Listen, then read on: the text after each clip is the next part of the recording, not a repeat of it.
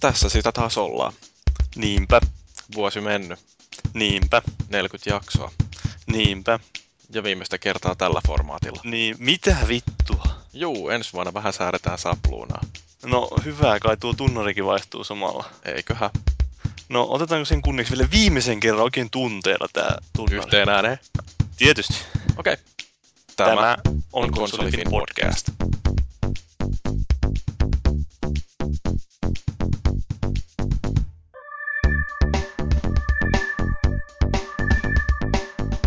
Niin, kuten varmaan kuulitte, niin tämä on vuoden viimeinen Konsolifin podcast, jakso numero 40, ja aiheena on kulunut vuosi ja ensi vuosi ja mitä kaikkea paskaa tässä nyt voidaankaan puhua. Meillä mukana tässä on ö, mahdollisimman pitkälti sama kaarti kuin meidän ihan ensimmäisessä pilottijaksossa, joka julkaistiin, oliko se 11 ensimmäistä tänä vuonna, ja sieltä tosiaan löytyy Paavi. Jep, meitsi. Voitsi Joo. mä en oo Espoossa tällä kertaa. Niin, no sä oot kellarissa. Niin, no, ne, no ää, nää, mä oon palannut tänne läppärille, joka oli silloin siellä kellarissa. Joo. Missä kellarissa sä oot? Sä et ole ilmeisesti koskaan kuunnellut meidän pilottijaksoa. Tää legendaarinen kellarireissu.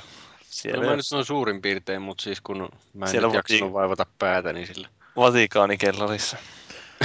Joo, ei se oli vaan tää näin, kun Paavilla oli vähän helvetin huono mikrofoni ekassa jaksossa ja se äänen laatu oli aivan järkyttävää. Tää Ehkä, mä uskon, että se enemmän oli kiinni siitä, että mulla oli huonosti se kiinni jotenkin tai jotain, en mä tiedä.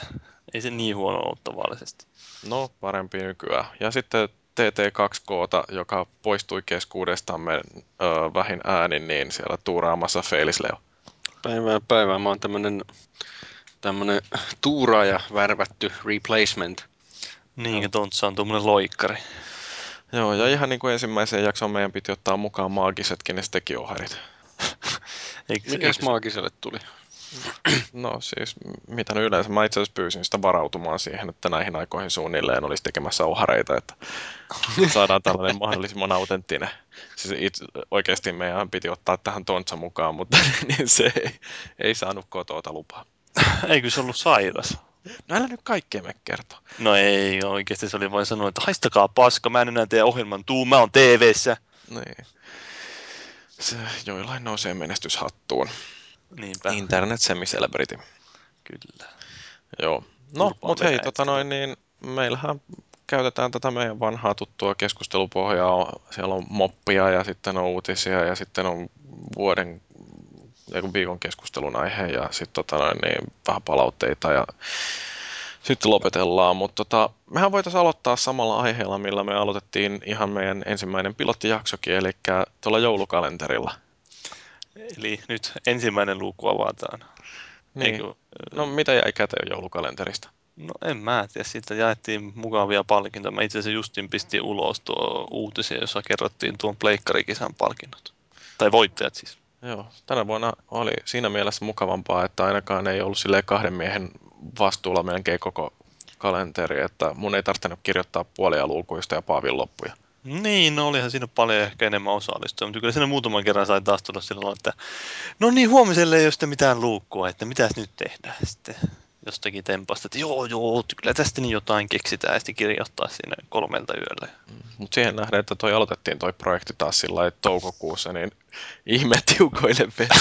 No niin, no ehkä ensimmäinen viesti jota. No oikeastaan se oli viime joulukaren jälkeen jo silloin, kun me ruvettiin miettimään, että mitä me voitaisiin tehdä. Ja sitten Ruvetaan kerään aiheita hyvissä ajoin. Ja sitten se oli marraskuun 29. päivä, kun ruvettiin taas kerään aiheita. Niin, mä kyllä sillä että joo, en mä usko, että tätä enää varmaan kannata tehdä. Sitten X vaan tuli ja linja, että joo, nyt pistetään tämä artikkeli. Silloin on hyvä linjata, kun ei sen tarvitse itse kirjoittaa mitään. Niin. Joo. Mä muistan siitä joulukalenterista saman, minkä viime vuodenkin joulukalenterista, eli kun oli nämä ylläpidon valinnat vuoden peleiksi, niin ei nyt ihan, ihan, mutta melkein jokaisella oli oma peli. No mä, täytyy myöntää, että mä ehkä vähän siihen tähtäsinkin, että mä halusin, mä, kun mä viimeisenä tein omaan pelin lisäsin sinne, niin mä katsoin, että suurin piirtein semmoisen pelin, jonka mä halusin tuoda esille, mutta välttämättä kukaan muu ei olisi tuonut esille. Vähän, vähän sain tämmöistä harkintavaltaa käyttöön. Mm. Niin. No, oliko tyytyväinen sun artikkeleihin? Sulla tuli aika viime hetkellä niitä.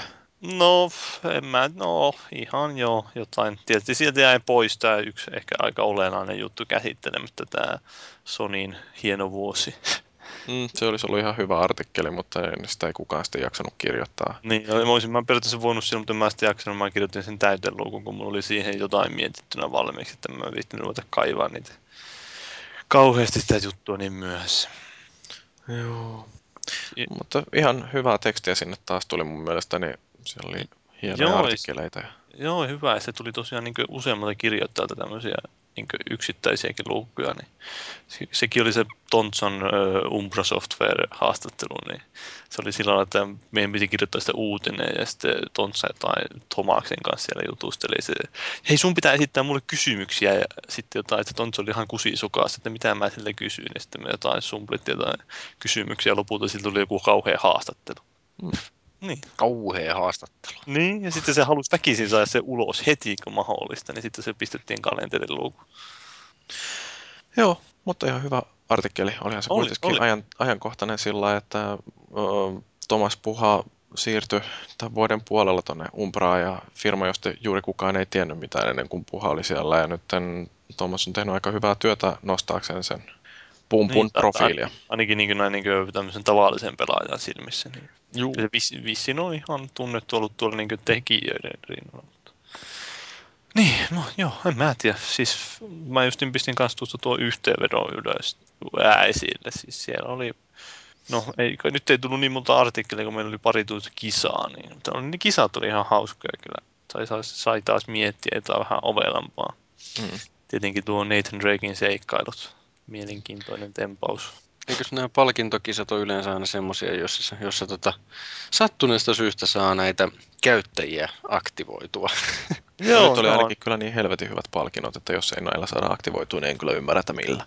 Joo, tuohon oli tuohon pleikkarikisaan silloin, että se kasvu silloin edetessä, että Nintendo-kisaan oli ihan hyvin osallistuja, Xbox-kilpailu oli paljon ja pleikkarikisa oli jo ennätysmäärä varmaan, että niin tuhat semmoista osittain täytettyä vastauslomaketta ja joku reilu 700 täysin täytettyä. Siinä on jo ihan hyviä Mm. os- osallistujia. Hyvä meidän lukijat. Kyllä. No, mutta hei, ruvetaanko puhumaan peleistä? No voihan me ruveta. Tässä on joulu ollut alla, niin meillä on ollut Paavin kanssa vähän konsolit kotona ja itse ollaan oltu muualla, niin, Joo, en mä viittinyt kuitenkaan 3DS käydä ostaa. niin ja Vitaakaan ei ole vielä.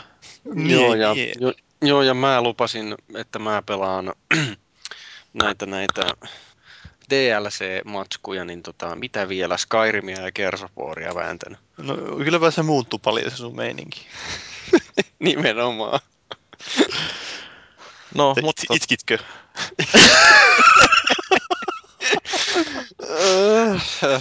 No tota, ei, mutta huusin kyllä, että vittu mitä laki paskaa, mutta tota, ei nyt, en itkenyt. jätit väliin. No, mutta hei Paavi, sä oot pelannut ainakin yhtä sellaista Android-peliä, mitä mäkin on pelannut. Niin, Game Dev Storya varmaan meinasit. Joo, sehän oli ihan hauska peli, sä Joo. twiittasitkin. Joo, ei tämä Kairo Softwaren kehittämä tämmöinen simulaatio tai tämmöinen SimCity-peli, että siinä annetaan sulle alussa joku muutama kehittäjä tai tämmöinen pieni studio, jossa on joku kaksi työntekijää ja sitten sun pitää sinne palkata pari jannua lisää ja ruveta kehittämään pelejä tai tehdä jotain sopimusprojektia. Ja se on ihan tämmöinen just tämmöistä hauskaa näpräämistä, että vähän tulee mieleen just joku SimCityt ja vastaavat, että pitää vähän katsoa, että mitähän, mitähän tässä, kun se, ei siinä kuitenkaan kaikkea ei kerrota suorilta, että mikä toimii mitenkin ja sillä lailla, että pitää vähän kokeilla itse, että mikä toimii, mikä on hyvä tapa lähteä kehittämään peliä, että kun siinä saa peliä ruvetaan kehittämään, niin sun pitää valita niin sille lajityyppi ja sitten joku tyyli. Ja lajityyppi voi olla tyyli vaikka roolipeli ja sitten tyyli vaikka ninja. Mm. Niin sitten voi tehdä ninja-roolipeli. Niin, tai sitten se voi olla joku merirosvoseikkailu, tai sitten kun siellä Niin, kehittyy nämä sun devaajat, niin sitten siellä tulee uusia genrejä ja, joo. ja uusia tyyppejä sillä lailla, että voikin No. sitten tehdä jonkun uh, junaräiskinnän.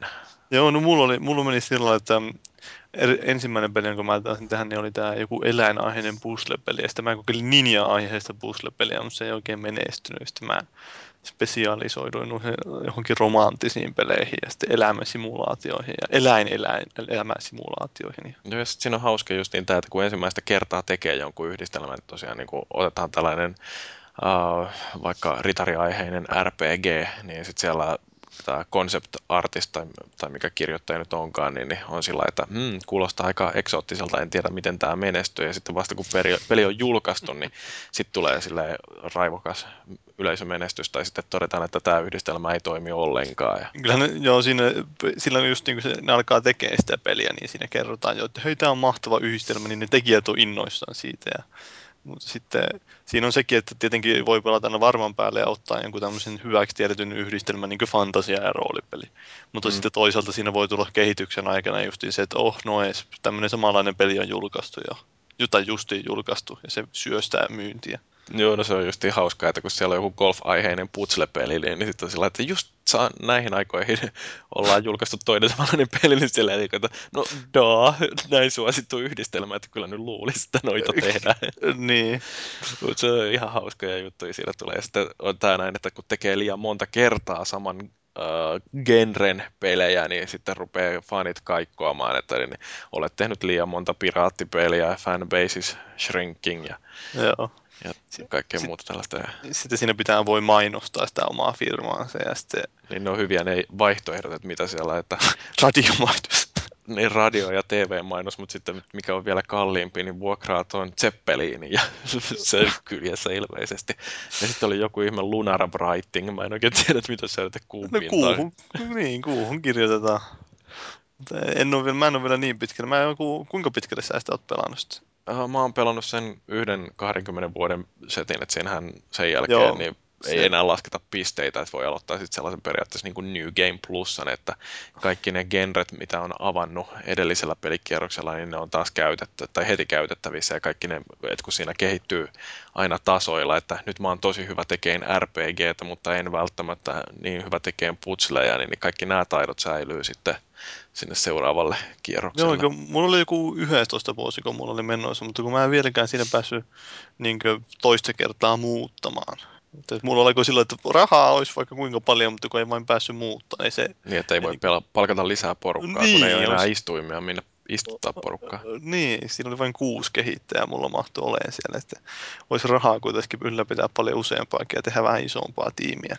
Onko siinä sellaista, että, että tota, siinä pystyy tekemään sille pelille virallisen keskustelufoorumin ja sit, sitten kun sitten kaikki vaan haukkuu, siis siellä aina niin devaajien mo- moraali laskee koko ajan ja sitten täytyy järjestää vaikka jotain saunailtoja, että niitä, se niin kuin nousee takaisin yl- yl- ylöspäin se niiden No, moraali. ja- voi, sulle voidaan lähettää fanikirjeitä, joissa kerrotaan, että mä oon ollut innokas RPG-harrastaja aikaisemmin, mutta nyt tämä teidän viimeisin peli, niin se oli jotenkin niin itseänsä toistava, että mä en oikeastaan tykkää tästä, ja sitten tästä reaktiona sun fanipohja taas kutistuu. Niin, sitten se oli parasta, kun oikein paljon panosta, kun siinä pelin kehityksen aikana on aina ne neljä osa-aluetta. Siinä on tämä luovuus, hauskuus, Musiikki ja grafiikka. grafiikka. Joo, niin sitten ne, jos sulla on joku grafiikka tai, tai vaikka hauskuus tai luovuus niin kauhean korkealla, niin sitten tulee just ennen pelin julkaisua, että ihmiset ovat kauppojen edessä jonottamassa peliä sen suuren hauskuuden vuoksi. Joo, ja sitten siellä kun voi antaa niitä painoalueita, että mihin painottaa, niin siellä voi olla sitten just tällaisia, että tämä on yksinkertainen ja helposti omaksuttava, tai sitten se voi olla luova, tai sitten siellä, mitäs kaikki siinä nyt No oli? siinä oli pelimaailma ja- nostaa, joo. Ja, Hiottavuus ja sitten niche appeal, eli semmoinen, että jonnekin tietyn hyvin pienelle yleisölle suunnattu tai semmoinen tietylle marginaaliyleisölle tai sitten söpöyttä. Totta kai kun mä teen niitä eläinpelejä, niin mulla on ne söpöysmittari siellä täysissä. Mä en ole ihan varma, että vaikuttaako noin kauheasti mihinkään, ainakaan mä... No se- Se, vaikuttaa noin, niin, no en mä tiedä, miten ne periaatteessa sitä edes, mutta kun sitä, että sitä saa niistä leveleitä saa paremmin, jos ne niin niille pelityypeille saa leveleitä, että sun tiimi osaa tai studio saa paremmin tehdä sitä tietystä tyypistä pelejä, jos se sun suuntaus mätsää hyvin sitä pelityyppiä. Joo, ja sitten aina kun peli siis on mikä niin suuntaus? Niin siis on tuo just, että sä säädät sitä suuntausta, että pa- panostatko sä justiin siihen pelimaailmaan, söpöyteen vai mihin. Tekee eläinsimulaattoria, laittaa siitä älyttömän söpö ja helposti lähestyttävän pelin, mutta ei hio sitä välttämättä ihan äärimmilleen ja sitten siinä ei ole minkäännäköistä niche appealia. Niin, Mhm. tai sitten voi pistää, jos sä pistät taas kauhean realistisen tämmöisen eläinsimulaattori tai eläinpeliin, niin se ei välttämättä ole niin hyvä. Ja sitten tietysti peli voi, jos haluaa kiiruhtaa sen ulos, niin se voi julkistaa kauhean bugisena. Joo, kun siinä, ihan, niin kuin siinä menee se kehitysprosessi etenee sillä, että se lähtee nollasta prosentista. Ihan ekana sun pitää valita joku niistä jannuista, tai sitten palkata ulkopuolinen kirjoittaa niin tämmöinen konsepti tai tämmöinen luonnos siitä, että mikä se peli niin on. Ja sitten sen pohjalta ne lähtee tekemään sitä peliä, ja sitten jossain, olikohan se jossain 20 tai jotain prosentin paikkeilla se tulee, ruvetaan suunnittelemaan grafiikkaa. Joo, ja 80 kohdalla tehdään musiikit. Joo, taisi olla, että 40 prosenttia oli se grafiikka. Ja sitten joo, Eli se, eli se voisi periaatteessa julkaista vaikka ilman musiikkia. Jos no eikö se tota täytyy olla sataprosenttisen valmis, Ää, mutta siinä saa olla tekemään vaikka sillä kuinka paljon. Ö, se- Se on jo, se on pakko olla 100 prosenttia niin se peli, että sitä ei, se voi vain perua ainoastaan ennen sitä, ennen kuin se on 100 prosenttia, mutta se ihan sitten vasta kun se on 100 prosenttia valmis, niin sitten vasta ruvetaan niitä bugeja katsoa. Niin silloin sä voit julkaista sen vaikka heti. Ja, no en mä en ole, No, kertaa koke- en ole kokeillut, että mitä tapahtuu, jos julkaisee bugisen pelin. No sitten tulee ne arvostelut, ja arvostelut voi olla vähän huonommat sitten, että jos siinä on kauheasti bugeja. Niin on varmaan, joo. Se on hyvin ne arvosanat just, ja aina sieltä tulee ihan mitä sattuu väliset. Niin se on just hienoa, että sieltä tulee joltain arvostelijalta asteikolla yhdestä kymmenen, niin sieltä tulee kutonen ja best game of the year. Ja, joo, siellä on vähän kriittisempiä ne arvostelijat. Joo, ne on ihan hauskoja, että ensimmäiset pelit, mitä siellä itse julkistaa, niin siellä aina tulee, niin kuin, äh, onko se nyt Famitsu, mikä antaa neljä kriitikkoa Joo. aina ne pisteet, niin siihen tyyliin justiin, että siellä voi tulla kolmosta ja nelosta sitten ensimmäiselle pelille ja sitten sun sihteeri toteaa, että hm, no ei ollut kauhean kummoset, katsotaan nyt miten tämä myy. Ja sitten sen jälkeen sitä myydään. Niin joo, ja sittenhän siinä oli tämäkin hauska puoli, että kun alkaa olla tosi ää, vakiintunut pelin kehittäjä, että on hyvä siinä hommassa ja onnistuu sitten tekemään jonkun oikein tosi hittipelin ja sitten kun arvostelujen yhteispisteet on jotain 30 päälle mun muistaakseni, niin sitten voi tehdä jatko-osan tälle pelille, että siinä syntyy franchise ja sitten aina tietysti, jotta voi tehdä uuden jatko-osan, niin se edellisen osan täytyy menestyä hirveän hyvin ja sitten ne myy aivan sikana. Joo, ja sitten jos sä oikein hyvä, niin hyvin menestyt siinä, niin sä voit ruveta tekemään omia konsoleitakin. Niin sitten täytyy vaan palkata hardware engineer. Joo, mä en ole ihan niin, niin pitkälle päässyt. Se Mulla meni vähän se, ainakin tuossa ekalla pelkällä se alku vähän silloin, että just mä vain kokeilin kaikkea tyhmää ja palkkasin ihan mitä sattuu. Vähän tajusin, että miten niitä kannattaa käyttää niitä, kun siinä saa aina semmoisia research-dataa, semmoista disketin kuvia, niin käytännössä sä voit niillä aina kehittää niitä sun työntekijöitä tai sitten edesauttaa sitä kehitystä ja vastaavaa. niin Niitä pitää osata käyttää oikein, jos meinaa niin oikeasti pärjätä siinä. Joo, mutta se on ihan hauska peli. Sillä yllättävän paljon tekemistä, noin niin kuin, mitä se maksaa, 340 Android-marketissa ja varmaan suunnilleen sama perta Niin, mä, mä, mä. Mä, mä en varmaan niinkään paljon siitä maksanut, mitä siellä oli.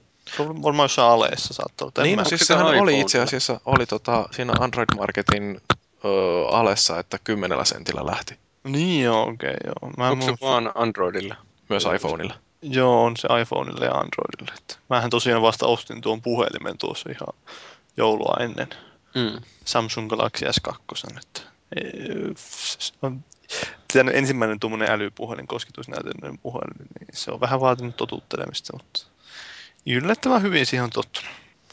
Sitten sulla oli toinenkin sama peli, mikä mulla, Age of Zombies. Joo, sen mä itse vasta tänään ostin, kun mä katsoin, että sä olit se ostanut. Kyllä mä aikaisemminkin sitä oon vähän sillä vilkuillut, eli sitä puhunut, puhuttavaa, että sehän on tää sama tekijä tää Fruit Ninja. Aha. Halfbrick on tehnyt sen. Niin. Se on siis semmoinen zombi tai räiskintä, semmoinen isometrisestä kuvakulmasta kuvattu ja Dual Twin stick. Mm. Joo, twin stick shooteri, niin se vain totta kai, että ne twi- stickit niin tulee siihen näytölle, se, mihin Mm. sä asetat peukalot, niin siihen tulee niin sellaiset virtuaaliset tatit, ja sitten sä sinne toisella tatilla liikutat hahmoa ja toisella tatilla ammut. Mutta mä nyt pelasin sitä sen yhden tason, enkä mä nyt esikauheasti kyllä sillä lailla välttämättä vakuuttanut, että mun haluaisin sitä pelata. No musta se oli ihan hauska ainakin ne jutut, mitä sillä on, kun siinä tota, alkaa tällä, että Dr. Brains on luonut jotain zombeja ja sitten ne hyppää aikakoneeseen ja matkustaa jonnekin menneisyyteen ja sitten tulee tämä pelin päähenkilö Barry Steak Fries tulee siihen ja tämä Dr. Brain sitten kertoo, että no niin, nyt olen päästänyt zombit valloilleen ja ne muuttaa timelinea ja nyt selitän suunnitelmani eeppisessä monologissa, niin Barry Steak Fries ampuu sitä haulikolla naamaan ja sanoo vaan, niin että ei kiinnosta ja sitten hyppää sinne aikakoneeseen ja lähtee jonnekin kivikaudelle metsästämään niitä zombeja. Joo. se oli niin kuin ihan hyvä. Ja se muutenkin sen asenne on sellainen, että I'm gonna shoot them in the face with my gun. Ja se, se oli niin kuin ihan hilpeätä. Joo, ihan hyvä huumori siinä, mutta se pelaaminen vähän tietysti, en mä tiedä. No ei se mitenkään mahdottoman toimiva ole tosiaan, että kun, no siis kun ajattelee nyt tällaista, että sulla on virtuaalitikut siinä jossain näytöllä, niin kun ei ole minkäännäköistä feedbackia siitä, että minne kohtaan sun täytyy peukaloa siirtää, että se menee siihen keskipisteeseen. Mutta kyllä siinä yllättävän hyvin pystyy kuitenkin liikkumaan. Ja... Joo, kyllä se, mutta se mä lähden, että se on vähän aika, aika perus niin toiminta, että jos on pelannut Twin Stick Shootereita, jotain Geometry Warsia ja tämmöistä, niin tuntuu, että se oli aika semmoista, ei nyt mitenkään erikoinen missään nimessä pelillisesti. Joo, mutta kyllä siinä ihan sillä ajan kulua on, että jos ei ole mitään konsoleita lähimaastossa ja ei muutakaan tekemistä keksi, niin voi tosiaan räimiä zombeja. Ja siinähän sitten keräillään aseita, että ihan tämä perus luikku, mikä siinä on jonkinnäköinen ysimillinen, niin sillä lätkitään niitä zombeja, mutta sitten sieltä löytyy maasta kaiken maailman utseja ja haulikoita ja sitten löytyy yksi sellainen mounted gun, tai mikä sentry gun, niin jossain kohtaa tulee, niin sillä voi ainakin tiireksiä vähän räimiä. Onko Felixillä minkälainen puhelin, onko sulla mikään älypuhelin vai onko sulla... Siis mulla on joku helvatin, siinä ei ole edes kännykkäkamerassa, niin salamaa. Se on joku tosi vanha, että mulla ei ole vielä älypuhelinta ollenkaan vielä, mutta kyllä mä, mä löysin, ke- keksin tuossa teidän puheessanne vielä yhden pelin, mitä mä oikeasti pelasin ja joka, oli, joka on jopa uuski. No? no kun nuo kaverit kauheasti patisti, että se on hyvä peli ja ääninäyttelijäkin sai parhaan ääninäyttelyn palkinnon, että se on, mm, huumori on tosi mahtava ja no voi perhana kun meni, menit paljastaa. Mulla, mulla, oli tarkoitus kerätä hypeä, mutta meni pieleen. Portal 2. Se paljastui siitä ääninäyttelijästä. Joo, siis se on ihan uskomaton se... Steven Merchant. Niin. Siis, siis kun joka ken, siis sitä pelaa ihan vaan pelkästään sen takia, että ei siksi, että mä tykkäisin niistä ongelmanratkonnasta välttämättä ihan niin hirveästi. Mä pelaan sitä sen takia, että mä haluan kuulla, mitä niillä on sanottavana siinä. Joo, se käsikirjoitus on kyllä aivan ehdottoman loistava, että mulla niin oikeastaan mä arvoin just niin kun me tehtiin tätä yhtä joulukalenteriluukkua siitä, että mikä on vuoden valinta, niin mä olisin pistänyt Portal 2 siihen, mutta toi Heltti onneksi valitti sen, niin mä sain pistää Unchartedin. Mutta kyllä todella, todella tiukkaa kisaa oli uh, mun mielessäni niin kuin Portal 2 ja Unchartedin välillä. Joo, siinä on kyllä just, siinä on se GLaDOS ja sitten siinä on tämä se Merchantin tämä, mikä, mikä, sen, mikä sen nimi oli se hahmo? GLaDOS. Ei vaan se, se, se miespuolinen, se robuutti, se Wheatley vai? Wheatley, koska? Wheatley, joo, Wheatley. joo ja sitten sit siinä on vielä se pomo, se Älä kerro, mä en ole päässyt niin pitkälle. No, ah, joo, siis se on, se on aivan loistava se Odsista tämä Cave Junction here. Ni, niin siis tämä, odota, siis tämä, joka oli Spider-Manissa, tämä Peter Parkerin se e- esimies, se Simmons vai mikä? James Jonathan Jameson, mikä hitto se nyt oli? Se, se, se, se, se, se Jameson kumminkin. Niin, Joo. just. Sekö äijä, eikö vaan? Joo. Joo. Hyvä. Aivan tolkuttoman hyvä siinä roolissa. Siis se on niin, kuin niin mestarillinen. Ei juman kautta täytyy pelata varmaan uudestaan se portaali jossain vaiheessa lävitte. Joo, kyllä se vähän semmoiseksi peliksi meni monesti, just, että siinä on kauhean hiljasta sillä lailla, kun sä ratkaisit sitä puzzlea ja sitten aina kuunnellaan sitä välissä, että mitä hauskaa ne heittää ja sitten taas ratkotaan puzzlea ja kuunnellaan mitä hauskaa ne heittää. Aika semmoisella samalla tahilla etenee on kyllä mahtavia, mahtavia just. Ja lopussa totta kai vielä, tai no loppua kohti siellä tulee myös Nolan Nord-kuvioihin. Totta kai. Eihän se, eihän se peli olisi mikään, ellei siellä olisi Nolan Nordtia. Niin, mutta se on vain, että se huomaa. Pienet sillä. No, no eipä pakotat minua juomaan jääteet. Joo, ja mulla on ihan Spritea tässä. Että... Kuulostaa hyvältä. Niin, no Portal 2. Mä en ole sitä kooppia vieläkään saanut pelattua. En. Mä, muuten Portal 2 koopista, niin se on kuulemma kauhean hyvä edelleenkin se kooppi, niin yksi mun kaveri oli sellainen, että, että mä en saa pelata sitä kenenkään muun kanssa, että kun mä aloitan pelaan kooppia, niin mun pitää aloittaa hänen kanssaan, niin hän saa jonkun achievementin. Joo, siitä. mä tiedän, tämä on justiin se yksi achievementti, mikä siinä on, että on itse vetänyt koopin kertaalleen lävitte ja sitten rupeaa pelaamaan sellaisen kaverin kanssa, joka ei ole vielä pelannut yhtään. Se Mä saavutus on vähän sinänsä huono.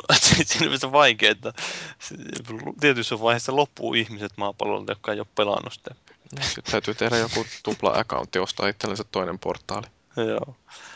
Hei, Joo. pystyykö se muuten tekemään sillä tavalla, että pelaa niin kuin jaetulla ruudulla sitä sillä, että pistää toisen profiilin ja sitten liittyy niin kuin siihen peliin? Ja... Ei, se kun siinä lu- täytyy olla gamer taggi sellainen, jolla ei ole korkannut sitä peliä vielä. Niin, niin, mutta siis jos tekee Niin, niin, niin, niin, niin. Game, gamertäkin. Jos on eri gamertäkin jaetulla ruudulla. Kyllä se luulisi onnistuvan. Että. Okei, no täytyypä tehdä sitä silloin. Niin, no sä voit periaatteessa tosiaan vaikka jollain joku ihan turha tekijä, joka sulla on, niin sä voit vain pistää sen siihen. No ei, kun mulla on tää EX-emännän gamertäkin, niin mä oon Ge- Gears of sitä käyttänyt aina toisena profiilina, kun tarvitaan neljättä pelaajaa ja muuta, niin No niin.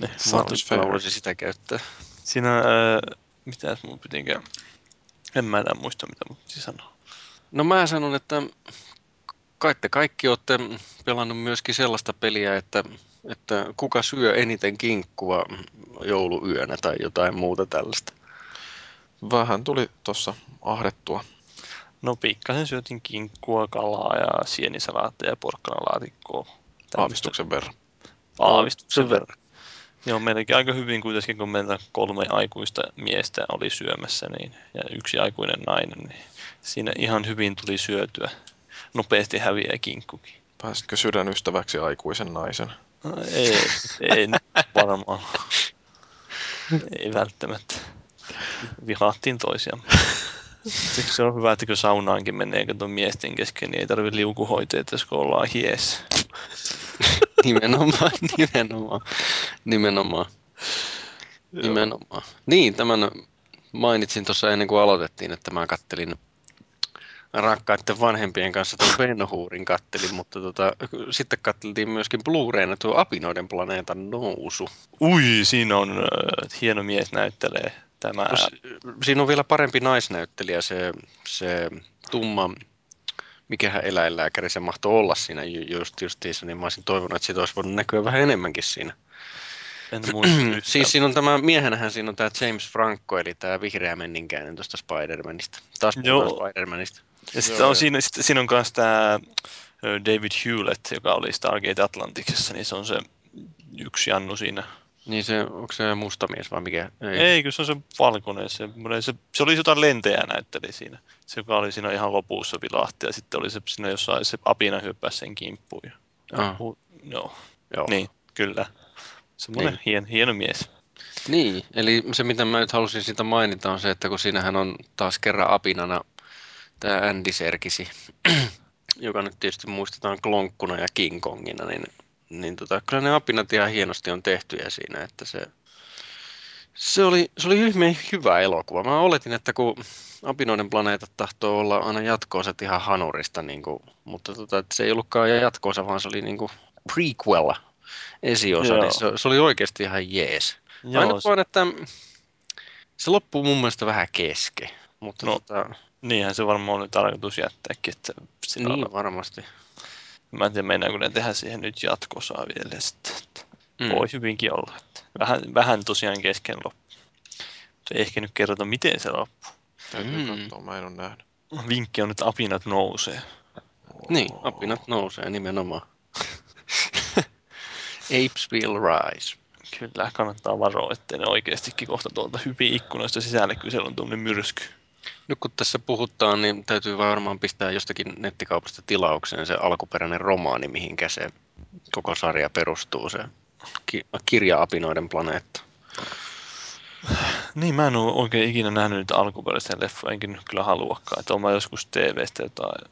Niin, mutta Fila- kirja. Joo, joo, kyllä mä sen kirjan, joo. Siis, mutta mä tuli vain mieleen, että ei. Take your stinking paws off me, Joo, you ei. dirty ape. Se on tuo yhden kappaleen alussa just siellä tuolla se repl, repla siitä leffasta. Sitten Mm. aina tulee kuultua lähes päivittäin. Jaha. Mutta niin, mikä tämä Katoitteko, että tänään tuli myös TVstä Cleopatra? Joo, mä, mä kattelin sitä sillä tavalla, että mä, se oli mulla päällä tuossa leffa alkaa ja mä syön siinä ja suurin piirtein siivoon ja selaan nettiä. Aina, välillä, aina, aina välillä vilkasen ruutua ja pysyn ihan hyvin perässä ja taas tein jotain muuta ja vilkasen vähän ruutua. Sitten kun, sit, kun sitä oli kolme tuntia tullut, niin mä en enää jaksanut, kun se tarina on niin helkkarin tuttu jo valmiiksi. Niin... Vielä on sun tunti eli kans kattelin sillä että aina väliin se kävin tuossa olohuoneessa, niin siellä se pyöri se elokuva aina. Ja, niin, tuntuu, että se ei loppunut koskaan. Siinä on vähän se ongelma, että kun on nähnyt Rooman, niin sen jälkeen noin yleensä roomalaisaiheiset tarinat, niin niissä Ai. ei ole sellaista samanlaista potkua. Niin, se, se on. Voi olla, paitsi että en ole kyllä Rooman nähnyt. Loistava sarja. Ei ole niin hyvä kuin Wire. No jos verrataan tätä Rooma-TV-sarjaa ja sitten näitä 60-luvulla tehtyjä antiikkispektaakkeleita, niin tässä uudessa TV-sarjassa näkyy paljon enemmän tissejä. No, se on kyllä paneemista vissiin.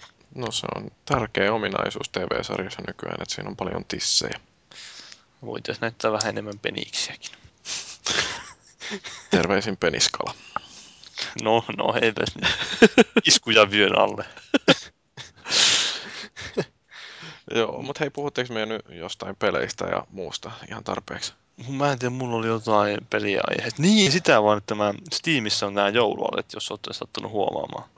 Eikö ne ole ihan hulluja? Siis en mä itse ole ottanut mitään, mutta siis Eikö, se ole, eikö ne ole ihan hulluja aleita, että niin kuin jollakin dollarilla joku no, siellä on, tai no jotain? No ei nyt ihan nyt semmoisia, mutta aika halpalla siellä saa ihan laatu pelattavaa, just 75 prosenttia joistakin peleistä pois. Että se esimerkiksi... on kyllä niin tuskasta, kun sinne menee, niin rahat palaa. Justiin katson tässä näitä uusimpia tarjouksia, että mä, siellä oli tämä, yhdessä vaiheessa oli tämä Batman Arkham City, oli sen 25 euroa. Ja mä, en, mä en viittinyt sitä kuitenkaan ostaa, kun mä vähän luin, että se PC-versio olisi kämäinen, mutta onhan noita, Bulletstorm myös tosiaan nyt 12,5 euroa näemme.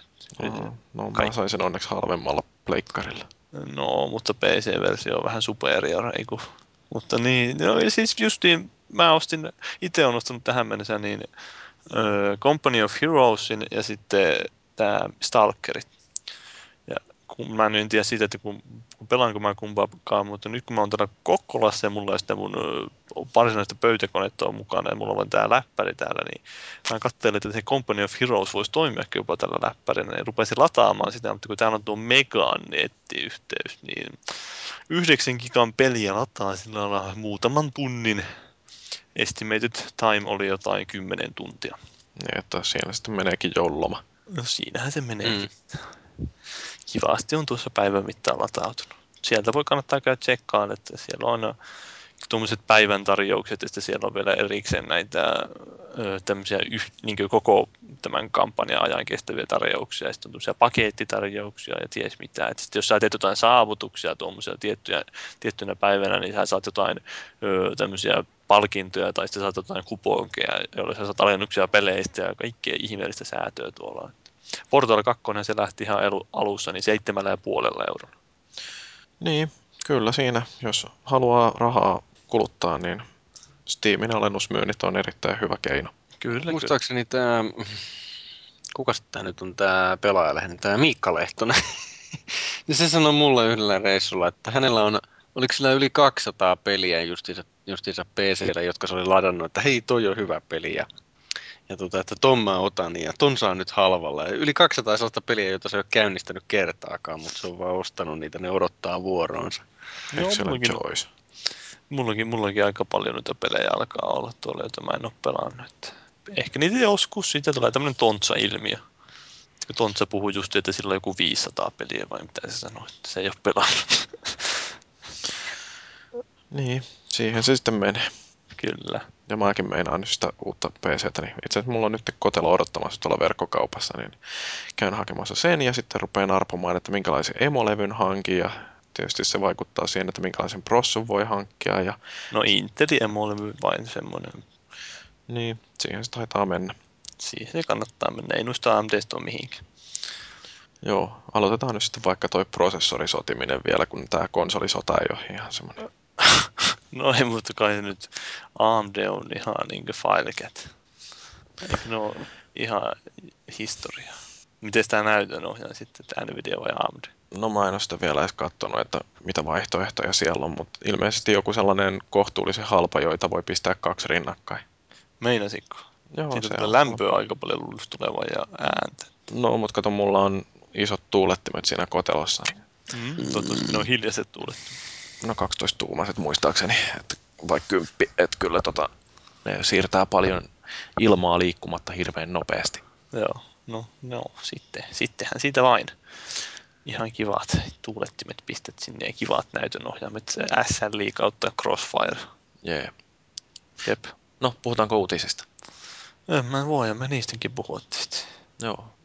Sä et ole ilmeisesti kerännyt katselemaan kauheasti meille uusia uutisia, niin mä varailin No, tonne jotain. Joo, ei mä just noita, että mitä oikeastaan samoja uutisia mä olin vilkuillut, mitä sä oot tuonne pistänyt. Että Sony tosiaan teki sen, silloin viime kästikkeessä puhuttiinkin siitä, että Sonin siihen uuteen käyttöehtosopimukseen kuuluu tämmöinen pykälä, joka estäisi niin tämmöiset laki, mikä tämä on, joukkokanteet. Joukkokanteet. Joo, niin nyt sitten Sony on haastettu siitä pykälästä oikeuteen. Jee. Sinänsä ironista. Se on upea kyllä ratkaisu, että jos ei voi haas- haastaa toista oikeuteen, niin haasta se oikeuteen siitä, että et voi haastaa sitä oikeuteen. Mielestäni tämä alkaa niin kuin olla amerikkalaisuuden ytimessä tämä asia. Kyllä. No, no Microsoftilla oli samanlainen, että otetaan nyt, että milloin Microsoft haastetaan oikeuteen. Niin, ja Microsoftilla taitaa olla vielä vähän tiukempikin, mutta on kyllä aika mielenkiintoinen tosiaan, että kuinka paljon voidaan rajoittaa ihmisen oikeuksia näillä shrink wrap-sopimuksilla niin sanotusti. Suomessahan niillä ei oikeasti ole kauheasti merkitystä, että meillä nyt tietysti ei ole joukkokanteitakaan, mutta jos oikeasti kokee, että on saanut jonkinnäköisiä aineellisia vahinkoja, vahinkoja kärsiä sen vuoksi, että Sonin käyttöoikeussopimukset tai muut tällaiset rajoittaa mahdollisuuksia, niin ei, ei ne tota oikeasti, vaikka siellä sanoo, että accept, niin ei ne oikeasti rajoita meidän oikeuksia. Meillä on kuitenkin kuluttajasuojan tai kuluttajasuojalain määräämät oikeudet ja niitä voi ihan huoletta hyödyntää. Kylläpä kyllä. Ja sitten tosiaan tuosta PlayStation Vitasta oli viime viikollakin tai viimeksikin juttua, että se julkaistiin Japanissa ja nyt sieltä oli tietoa siitä, että vähän, että kuinka paljon se käytännössä se akku siinä konsolissa kestää. Niin, no, ilme... oli tätä Edge-lehden verkkosivuilla Next Gen Biz, niin, niin siellä tota, oli tehty vähän testejä ja huomattu, että toi Fitan patterit kestää vartin pitempään kuin 3DSL, jos 3DSL on toi 3D-efekti täysillä käytössä. Niin, wow. Kukaan oh. ei sitä käytä sitä 3D-efektiä. Mm. Mut mi- oli... mi- kuinka kauan ne nyt kestää sitten? No, se oli yli kolme tuntia, mitä tuolla Vitalla kestää patteri. Mikä siinä on ärsyttävää, niin sitähän ei pysty vaihtamaan. No niin joo, se oli kiinteä tosiaan. Tai kiinteä ja kiinteä, mutta semmoinen. Niin, mutta toisaalta mulla oli PSP-henkin sellainen ulkoinen virtalähde, että, tai ulkoinen ladattava akku, jonka sai iskeä kiinni siihen konsoliin, että jossain lentomatkalla sai suunnilleen tuplattua sen patterien kestoajan ja kyllä sillä ihan hyvin jonnekin Taimaahan pääsi ilman, että loppuakut. Joo, ei tunnu kolme tuntia, ne on vähän semmoinen, sille justi ehkä jonkun junamatkan pystyy vetämään se. Mutta toisaalta jossain koneessa, jos lentää pitempään kuin kolme tuntia, niin sit siellä melkein yrittää nukkuakin siinä matkan aikana, että ei se koko ajan kuitenkaan tule räplättyä tota. Sehän voi olla, että sä pian pääse käsiksi tuommoiseen vitaan. Että... Mä odotan innolla, että mitä sieltä Xavan joululahjapaketista on paljastunut mulle. Niin, sulle ja sulle. Mutta hei, miksi, miksi sä otat se, jos sä lähdet kuitenkin jonnekin Amerikkoon? No sen takia just en kato, kun mulla on pitkä matka, mä oon puolitoista viikkoa niin, Jenkkilässä niin, ja Las Vegasissa ja sitten sen jälkeen vähän tuolla Atlantassa, niin, niin tota, työmatka, työmatka menen katsomaan ö, kuluttaja-elektroniikkamessuja. Jessus, on loistava työ. Kyllä, kyllä sinne CES-messuille. Kyllä, sieltä voin sitten raportoida. Kuinka julkistetaan Microsoftin uusi konsoli? No ei. Se on viimeinen Microsoftin sessi nyt sitten. Onko se viimeinen? Joo, nehän ilmoitti nyt justiin kauhealla möykällä, että tämä on nyt viimeinen kerta, kun Microsoft osallistuu SES-messuille ja en tiedä, mitä ne siellä keynoteissa ne meinaa, mutta ne on vaan todennut, että tämä on kuluttaja- elektroniikkabisnes tai ainakin Microsoftin business on nykyään sellaista, että ei oikeasti voi odottaa vuoden ajan, että voi päästä kertomaan sitten jostain uusista Windows tai muista julkistuksista. Että niin, ne, meinaa markkinointinsa suunnitella nyt uudestaan. Ja Varmaan omia happeningia tai sitten johonkin just varmaan jotain sellaista, joo. No ihan, ihan sama ei kiinnosta, mutta niin tämä, no sitten totta kai kun Vita julkaistiin, niin katsottiin vähän sen myyntilukuja, että alun perin ne sanoi Sony, että niillä oli se 500 000 kappaletta niin varattu toimituksia. Ja sitten kun huomattiin, että meni niin hyvin kaupaksi, niin piti laittaa 200 000 lisää.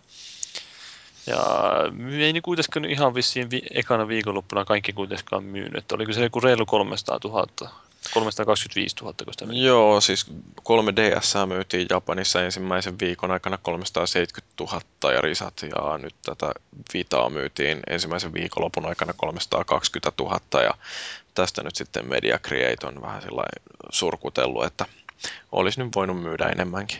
Niin, Taitaa niin. noin mainitut älypuhelimet vähän syödä näitä markkinoita näiltä perinteisiltä käsikonsoleilta. Niin, mutta mä en silti ymmärrä, että kun kuitenkin toi Vita on laitteena aika paljon herkullisemman oloinen kuin mitä 3DS, niin kuin se niin. Niin. nyt sitten on myynyt enempää, mutta no, en tiedä onko sitten siinä jotain. No ainakin se siellä sanottiin, jos tuli se siltä Media Creatilta, että veikkaan, että osittain siinä oli syypänä se, että ei ollut hyviä pelejä, ei ollut julkaisussa, tai semmoisen niin Japan, onhan sillä Uncharted tämmöiset, joka länsimaiselle vetoo, mutta sitten taas Mm. se ei välttämättä japanilaiselle kauheasti. Ja sitten taas toinen oli, että hinta, että se on liian kallis. Niin, no, mutta eihän 3DS juurikaan halvempi olla. Eihän se Mutta ole. onko siinä sitten se, että Mario-kone on kuitenkin houkuttelevampi keskiverto japanilaiselle kuin... Niin, Ja yksi, mistä puhuttiin jossain hetkinen, mikähän niin se sitten. PSP myy siinä kanssa vielä hyvin, että siitäkin oli juttua. Että. Niin ja sitten tämä, että kun Sonilla ei ole enää yksin oikeutta tuohon Monster Hunteriin. Niin joo, sekin varmaan vaikuttaa. Et se on, No. Ei, ole se, ei ole semmoista vahvaa yksinoikeus franchisea sillä Sonyin käsikonsoleilla. Mm, mutta toisaalta Japanin markkinat on jotenkin niin irrelevantteja, kun eihän nykyään kukaan enää Japanissa mitään mielenkiintoista tee. No eihän siellä. Niin, että olihan siellä joku Final Fantasy 13 2 julkaistu kanssa tuossa. Ja sekään ei myynyt vissiin kauheasti And there was odotetusti. much rejoice. Kyllä. Jep, no en mä tiedä onko tuosta sen enempää. No, No ei Vitasta sitä- varmaan tulee lisää juttua sitten tässä tammikuun aikana konsolifiniinit. Näin on suunnitelmissa varmaankin. Kyllä, alaston kuvia. Öö, no sitten tämä oli mielenkiintoinen juttu, tämä Last Guardianista GameStop uutisoi, lähetti siis asiakkaille ilmoituksia automatisoidusti, että joo, tämä peli on peruuttu, että me peruutetaan teidän ennakkotilaukset ja niin poispäin. No sitten kaikki oli sellainen, että oh my god, nyt se toteutuu, koska siis aikaisemmin siitä oli juttua, että Fumito Ueda, tämä suunnittelijamies, visionäärimies, joka on näitä ikoja ja Shadow of the Colossus, ja nyt No, tätä Last tiimikon perustajajäseni. niin, niin se on siellä vetänyt niitä, niin se on niin lähtenyt sieltä pois sieltä studiolta, mutta se toimii niin sopimuksella vielä sen projektin loppuun asti. Tämä olisi niin ollut semmoista tietynlaista jatkoa sille, että se olisi peruutettu, mutta nyt Sony, Sony kommentoi kuitenkin tätä uutista sillä Kotakulla ainakin, että joo, ei se ole mitään, ei pidä paikkaansa, että edelleen on tulossa. Niin, no siis tässä oli käynyt ilmeisesti sellainen kämmi, että GameStopilla oli poistettu toi Last Guardian niiden myyntijärjestelmistä sen takia, koska niillä ei ollut vieläkään mitään käsitystä siitä julkaisupäivästä. Niin, Ja niillä tällaisessa tilanteessa lähtee automaattisoitot, että niiden puhelinsoittokoneet sitten käy lävitse nämä asiakkaat ja ilmoittaa niille, että olemme peruneet tilauksen siitä ja siitä syystä johtuen. Ja sitten tästä oli vedetty heti nopeita johtopäätöksiä, että wow, nyt se peli on kokonaan peruttu, mutta sitten GameStop joutui tätä pahoittelemaan ja Sony pahoitteli ja kaikki oli kovasti pahoillaan ja nyt sitten onkin edelleen peli tulossa julkaisuun jossain vaiheessa, ties Siitä koska. oli, siitä oli just spekulaatio, että tämä olisi voinut tarkoittaa sitä, että se olisi tullut niin digitaalisena myyntiin tai jotain vastaavaa. En, tiedä, milloin se sitten on tulossa. Joo, mutta siis olennainen kysymyshän tässä on se, että minkä helvetin takia joku GameStop myy sellaista peliä, ja niillähän vielä tämä ennakkomyyntisysteemi on sellainen, että ne ottaa joku 10 dollarin varausmaksun näistä. No, Et- se on vähän niin kuin tämä Duke Nukem Forever. Niin, että siis mikä on pelimyyjän moraali tuollaisessa tilanteessa, että otetaan rahat pois ennen kuin on mitään varmuutta siitä, että tämmöinen peli on koskaan edes tulossa. Niin, siinä, niin en mä tiedä. Tuo, onhan tuo vähän tuo koko ennakkotilaamissysteemi niin ei siinä nyt kauheasti ole järkeä niin kuin kuluttajan kannalta toisaalta, miksi mä nyt lähtisin ennakkotilaamaan jotain tuommoista peliä, mm. joka sitä ei ole tietoa, että milloin se tulee. No tarinan opetus on, että nämä kivijalkakaupat ei voi kuolla tarpeeksi nopeasti. Se on kyllä ihan hieno ajatus. No älä, no älä nyt, älä, älä kaikki vihaa konsolinetistä tulee vihaisia kirjeitä. Mutta niin, no ei kai sitten sen enempää. Last Guardian on varmasti hieno peli, jos joskus tulee. Siinä on mikä lintukoira, siinä oli linturotta. Joku semmoinen. Sitten kaikki itkee, kun se kuolee lopussa. Vai mitä Fellu? Ai niin, ja varsinkin Fellu Kyllä mäkin itken. Öö, Joo, totta kai. Kaikki itkee. Activisionin ja EA no, on varmasti ihan tarpeeksi niin tässä vuoden mittaan saanut kuunnella niiden sanasodista ja niin poispäin. No viimeisen kahden vuoden aikana oikeastaan. Ja siellähän on se oikeudenkäynti edelleen muhimassa. Että EA oli vissiin sanonut, että yrittänyt että estää Activisionia haastamasta EAta oikeuteen. Ja... No ne oli hakenut vaan sitä, hetkinen, miksi se nyt sanotaan, uh, siis yrittää perua sen koko oikeudenkäynnin, eli hakee niin kuin periaatteessa sen oikeusjutun mitätöintiä, mutta se nyt sitten ei ollut mennyt lävitte, että tuomari oli päättänyt, että ei, kyllä tässä on ihan meriittiä, että voidaan tämä ottaa käsittelyyn ja lakimiehet hieroo tietysti karvasia käsiänsä, että jee, jee, ei mennyt tämäkään keikka sivusuun. Jep. No, se on ikävää, niin. kun justi sanoin näiden sanasosota, niin kyllä mä ymmärrän, että ei tuomari voisi sillä tehdä, mutta mä voisin kuvitella, että joku tuomari voisi jo ajatella, että ei helkkari, olkaa nyt jo hiljaa, mua ei kiinnosta teidän juttunne. Mm. No mutta ei, kyllähän tuossa nyt on varmaan ihan äh, isoista rahoista kysymys, että jos siinä on käynyt niin kuin äh, Activision väittää, että Zampella ja West on ollut jutuissa Sonin kanssa, ei kun Sonin, EAN kanssa, ja tota noin, ne on sopinut siitä, että ne siirtyy omana independent studionansa sitten tähän EA Partners Programmiin ja tämä on tietysti voinut vaikuttaa niiden motivaatioon, että Modern Warfare 2 ei sitten ole tullut niin hyvä peli kuin mitä siitä olisi voinut tulla, niin kyllähän Activision periaatteessa voi vaatia jonkinnäköistä rahallista korvausta, mutta toisaalta niin mikään ei ole niin mukavaa kuin se, että... One billion dollars. Just. Joo, siis meinasin juuri jatkaakin se sillä lailla, että, että tota, aina kun on isoista rahoista kysymys, niin tot, totta kai se kummasti rupeaa kiinnostamaan, kun siinä ei, siinä ei nyt kumminkaan puhuta mistään penneistä tosiaan, että se olisi, kun pyöritään miljoonissa, niin alkaa kummasti kiinnostamaan. Mm, niin ja Activisionilla ja EAlla ei perinteisesti ole mitenkään älyttömän hyvät välit. Niin, mm. ka- kaikesta mahdollisesta ne kinastelee ja kettuilee toisille. Mm. Mutta niin, se oli vain tulee mieleen taas ne huvit, huvittavimmat yksityiskohdat siitä koko kärhämästä, että kuinka justiin ne aktiivisenilta väitettiin, että EA oli lennättänyt ne Champella ja sen kaverin sinne jonnekin yksityiskoneella jonnekin lukaaliin neuvottelemaan, tai sen EA-pomon luo neuvottelemaan, niin mitä kaikkea. Että kuulosti kyllä semmoiselta salaliittoilulta, ja että huh, huh. Joo, no kyllä siellä varmasti on monenlaista legendaa heitetty ja kaikki ei välttämättä ole ihan kuitenkaan totuuden mukaista. Niin, no mutta ei kai siinä yhtään antaa poikien tapella. Niin, huvitusta meille.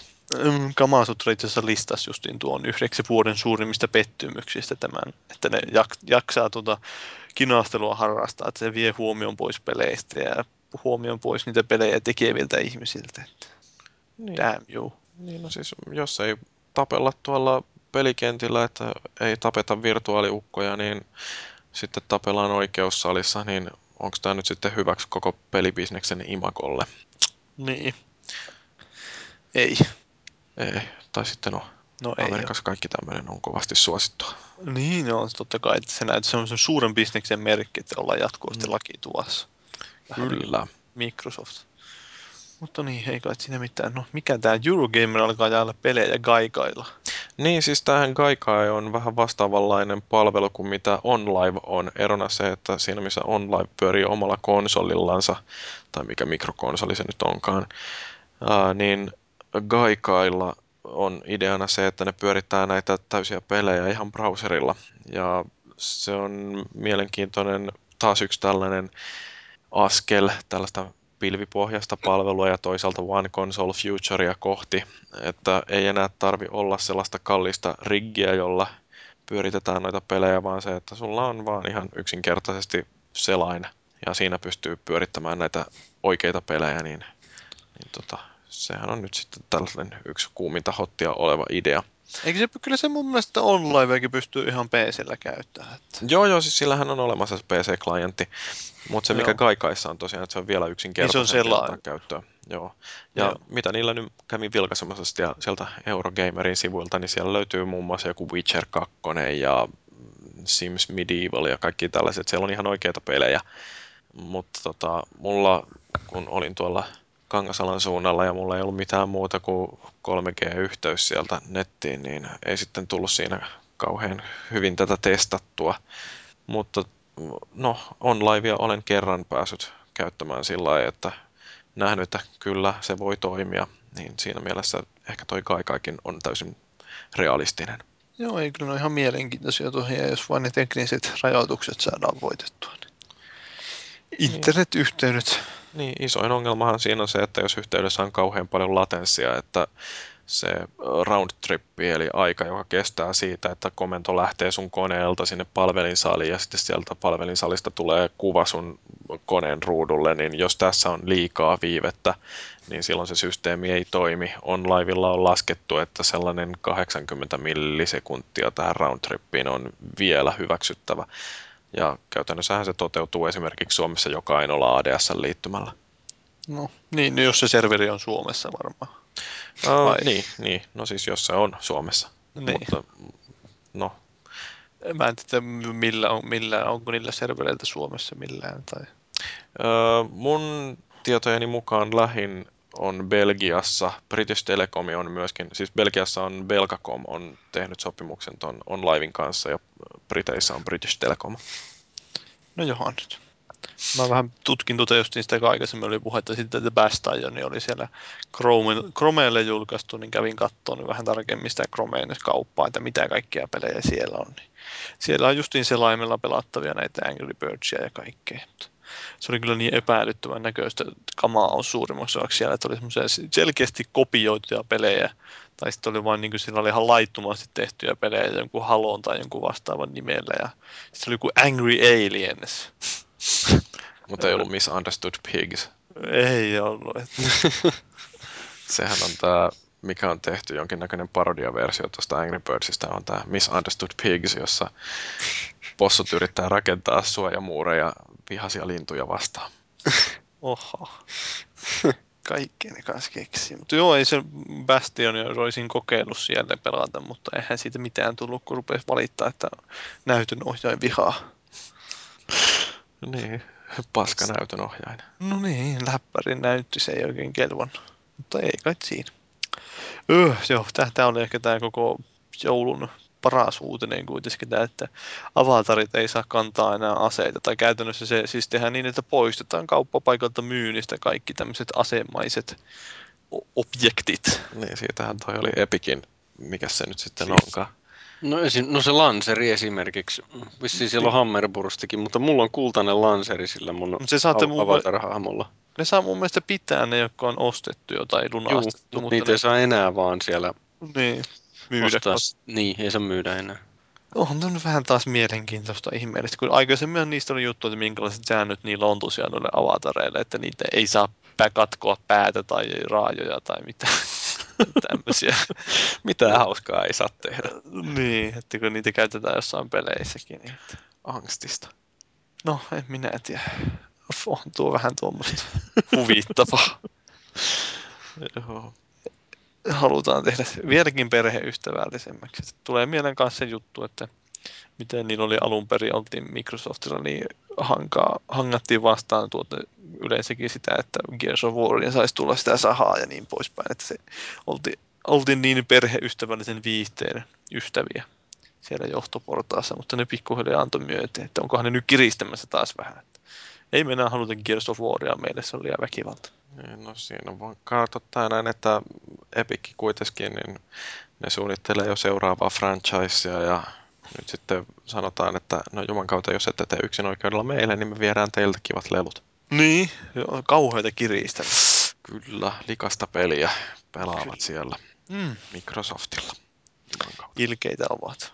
Niin, mä en tiedä, haluaisin, pitäisikö tuosta nyt mainita tuosta, tosiaan oli tämä Develop-lehti, oli tehnyt tuommoisen pienen tutkimuksen pelialan palkoista Amerikoissa ja Kanadassa ja Suo- ja Euroopassa, mitä helvettiä. Siinä oli Euroopasta oli otettu Italia, Saksa ja Espanja muistaakseni mukaan ja Iso-Britannia. Ja oli siellä Hollannistakin vielä ja Ranskasta. Mutta niin tosiaan nuo palkat oli ihan mielenkiintoista, kun katsoo, että miten jakautunut esimerkiksi joku ohjelman palkka keskimäärin, niin 85 000 dollaria Jenkeissä ja Euroopassa 48 000 dollaria. Mm. Niin, että sillä kaksinkertainen melkein. Niin, en mä tiedä, vaikuttaa tietysti nuo joku äh, niin elintaso, että mitä ne pitää maksaa yleensäkin. Että, äh, niin. Niin. No siis on se nyt mielenkiintoista nähdä, että mitä nämä ihmiset tienaavat. Ei toi mikään rahasampo, ei voi sanoa. Niin, tuo katsoo niin kyllä eniten selkeästi tienasi just sen, että jos sä oot oikein niin ammattitaitoinen niin pitkän linjan joku tekniikkaosaaja, niin kyllä sä sitten saat ihan hyviä rahoja, mutta sitten taas joku tuottajat on ja tämmöiset bisnespuolen ihmiset, niin ne on varmaan niitä parhaiten tienaavia. Niin aina. Testaajina ei kauheasti, että kuusi vuotta olet testaajana, niin se on siellä se huonompi kuin jonain tuottajana suurin piirtein heti ja lähtee. No ei nyt. Joo, eikö toisaalta... testaaja on lähinnä se, josta niin kuin yleensä sitten aloitetaan, että tyvestä puuhun noustaan, niin se testaaja on se, mikä, mistä aloitetaan. Joo. Joo, ja siis tuottajahommahan on sellainen, että ei siihen nyt ihan ketä tahansa voi ottaa. Siinä pitää vähän osata jynglöörailla. Niin, ja siis, että siihen kehitytään sitten näissä muissa niin, niin. rooleissa. Niin. Ja tuo jakauman naisten ja miesten välillä on myös ihan mielenkiintoinen, että aika miespainotteista touhua. En nyt muista, mitä toi Thomas puha omassa puheessansa tuolla, kun oli tämä um, Kingin ja mainostoimisto King siis, ja uh, ton pelaajalehden yhteinen tilaisuus, jossa puhuttiin pelibrändeistä, niin siellä oli muun muassa statistiikka siitä, että kuinka paljon Suomessa on naisia, kuinka iso osuus siis näistä pelialalla työskentelevistä. Ja se oli aika korkea kuitenkin, että Suomessa tasa-arvo toteutuu. Hyvä me. Jee, tuolla tosiaan on sellaista, että 17 prosenttia tuottajista on naisia, ja se onkin korkein prosenttimäärä. Että muualla se on tuommoista vähän reilua 10 tai reilusti alle 10. Jade Raymond. Jade Raymond, joo. Voi voi. Ei, muistanko nimeltä yhtään ketään muuta ja naispuolista kehittäjää kautta? Amy Hennig. No, mitä se, entäs vielä? Öö, en nyt, ketähän niitä nyt sitten voisi olla. No niin, mä muistan tämä koodari, tää, joka on täällä 343 Industriesilla se Vittu, mikä sen nimi on tämä aasialainen John Carmackin naisvastine? Minä en edes muista sen nimeä. Niin, eikö That Game Companyssa, niin siellähän on myöskin jotain naispuolisia, en mä kyllä nimiä muista, mutta niin, ne on jossain mm. podcasteissa ainakin käynyt kertomassa omasta työstänsä. No Joo. nyt mä vedän, nyt mä vedän ässän hihasta ja sanon tota naispuolisen tuottajan peliteollisuudesta, eli Tanja Jessen. Ei kun Tera Patrick. No sehän, niin. oli, sehän oli Saints Row 2 erikoistuottaja. Ai, jumalauta. Joo, se oli varsinainen lainausmerkeissä tuottaja. Wow. Mutta Tanja Jessen oli ainakin kuin Bulletstormin tuottaja, sen mä muista.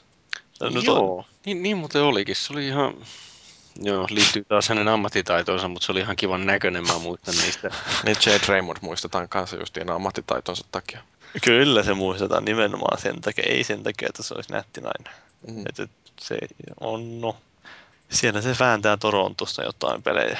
No niin, näin me sovinistipaskiaiset taas päästään todistamaan se, että nörtit on tällaisia justiin hyvännäköisten naisten perään kuolaavia, mutta ei koskaan sellaisia saavia onnettomia no, luusereita. No, ei, kyllä minä kuolaan niiden hyvännäköisten miestenkin perään. No, se on kuitenkin ihan kunnioitettavaa, tommonen sentään. Niin, Cliffillekin niin kuin, oli tiukka paita päällään. Niin kuin Paavi on ymmärtänyt sen asian, että jos on normi heteromies, niin siinähän pelaa vain puolella kentällä. Mm. Kyllä, kyllä, kannattaa laajentaa näkymiä. Että. No kyllähän se parantaa tosiaan onnistumismahdollisuuksia huomattavasti. Kyllä, kyllä. Tosin ei se, ei se jos sä nollaa kerrot kahdella, niin ei se mihinkään sitä muutu. Elämä on kovaa. Mutta ilman kovaa ei ole elämää. Niinpä. Elämä on kovaa, sanoo Rööperi ja pyöryty taas. En mä tiedä, pitäisikö mä mennä eteenpäin. No ihan hyvinhän tänäänkin menee. No voidaan ja. mennä eteenpäin. Eli aiheena oli tämä elikkäs, elikkäs tämä legendaarinen Yllätysaihe, eli puhutaan vaikka noista videopeliaiheisista uuden vuoden lupauksista. Öö, no okei, okay, ehkä ei pelkästään siitä, mutta tota, vuosi on lopuillaan. Mitä siitä on jäänyt käteen? Ihan voitte kertoa henkilökohtaisesti ja myöskin videopelien kannalta. No niin, no aloittakaa joku muu, kun minä, minä kerään itse. No mulla jäi tästä vuodesta käteen se, että mä pääsin, pääsin ihan mukavasti pelitoimittajana matkustamaan. Et, että tota, mä nyt en tiedä, miten tämmöiset kovat ja tunnetut ja ö, oikeat pelitoimittajat matkustelee, mutta mä nyt pääsin viisi kertaa no, reissaamaan tota, toimittajan statuksella. Mitä, mitä nyt Arvekkarin Twitteri on, eikö toi Facebook on katsonut, niin se on suurin piirtein yhdessä välissä tuntuu, että se on joka viikon maanantai käy, jos mm. se aina valitteli, että joo, taas oli tämmöinen 14 tunnin reissu, että meni Lontooseen ja tuli takaisin. Joo, toi on sellaisia asioita, että jos ei kauheasti työn puolesta joudu matkustamaan, niin sitä ajattelee, että wow, tuo on varmaan tosi he, äh, hohdokasta, että taas pääsee lähteä jonnekin ulkomaille, mutta kyllä voin sanoa, että jossain vaiheessa, kun olen itsekin onnistunut keräämään Sassin kultakortin noin puolestatoista kuukaudessa, niin ei se nyt välttämättä niin herkkua ole, että kulkee tuolla maailmalla ja näkee suunnilleen lentokentän ja hotellin ja sitten taksikyydin siinä välillä, että kyllä elämänsä voisi paremminkin käyttää.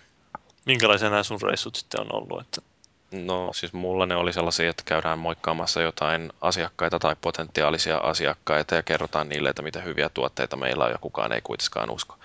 No mutta miten Feelisille olla, että oliko, oliko ne semmoista, että sä ehdit käymään tissibaareissa? no tota, ehkä nämä Kanadaan suuntautuvat kaksi reissua, niin ne oli kyllä ihan hyviä sillä että, että se esittely varsinainen oli tota, oli yhtenä päivänä, mutta sitten siinä oli, jos lasketaan matkustaminenkin mukaan, niin se oli yhteensä viisi päivää kumminkin. Että, että siinä oli muutama, pari kolme päivää sillä että siinä pyöritti peukaloita ja päästy tutustumaan nähtävyyksiin. Ja se oli ihan kivaa. Mutta sitten mä kävin pari kertaa Lontoossa just kääntymässä, niin no ne oli juuri, juurikin sellaisia, että mennään sinne aamulla ja tullaan yöllä takaisin. Sitten, sitten se, mikä oli ihan kiva, niin oli Irlannissa tuolla Dublinissa, niin se oli myös semmoinen, että siinä nyt oli, siinä oli jo vähäsen, että siinä, siinä oli yksi vai kaksi yötä. Kaksi yötä ta- taisi olla. Ei siinä tämä irlantilaiskännit. ei, ei, ei ole suoraan sanottuna viittinyt siinä ympäristössä, että kun siellä oli vähän muita kuin itseään edustamassa, niin ei uskaltanut hirveästi perseillä. Mutta se, mikä oli ihan hienoa, niin siellä justiinsa oli tämmöinen korruption tuoksuinen illallinen just näille lehdistön edustajille, niin se, se jäi kyllä ihan mieleen.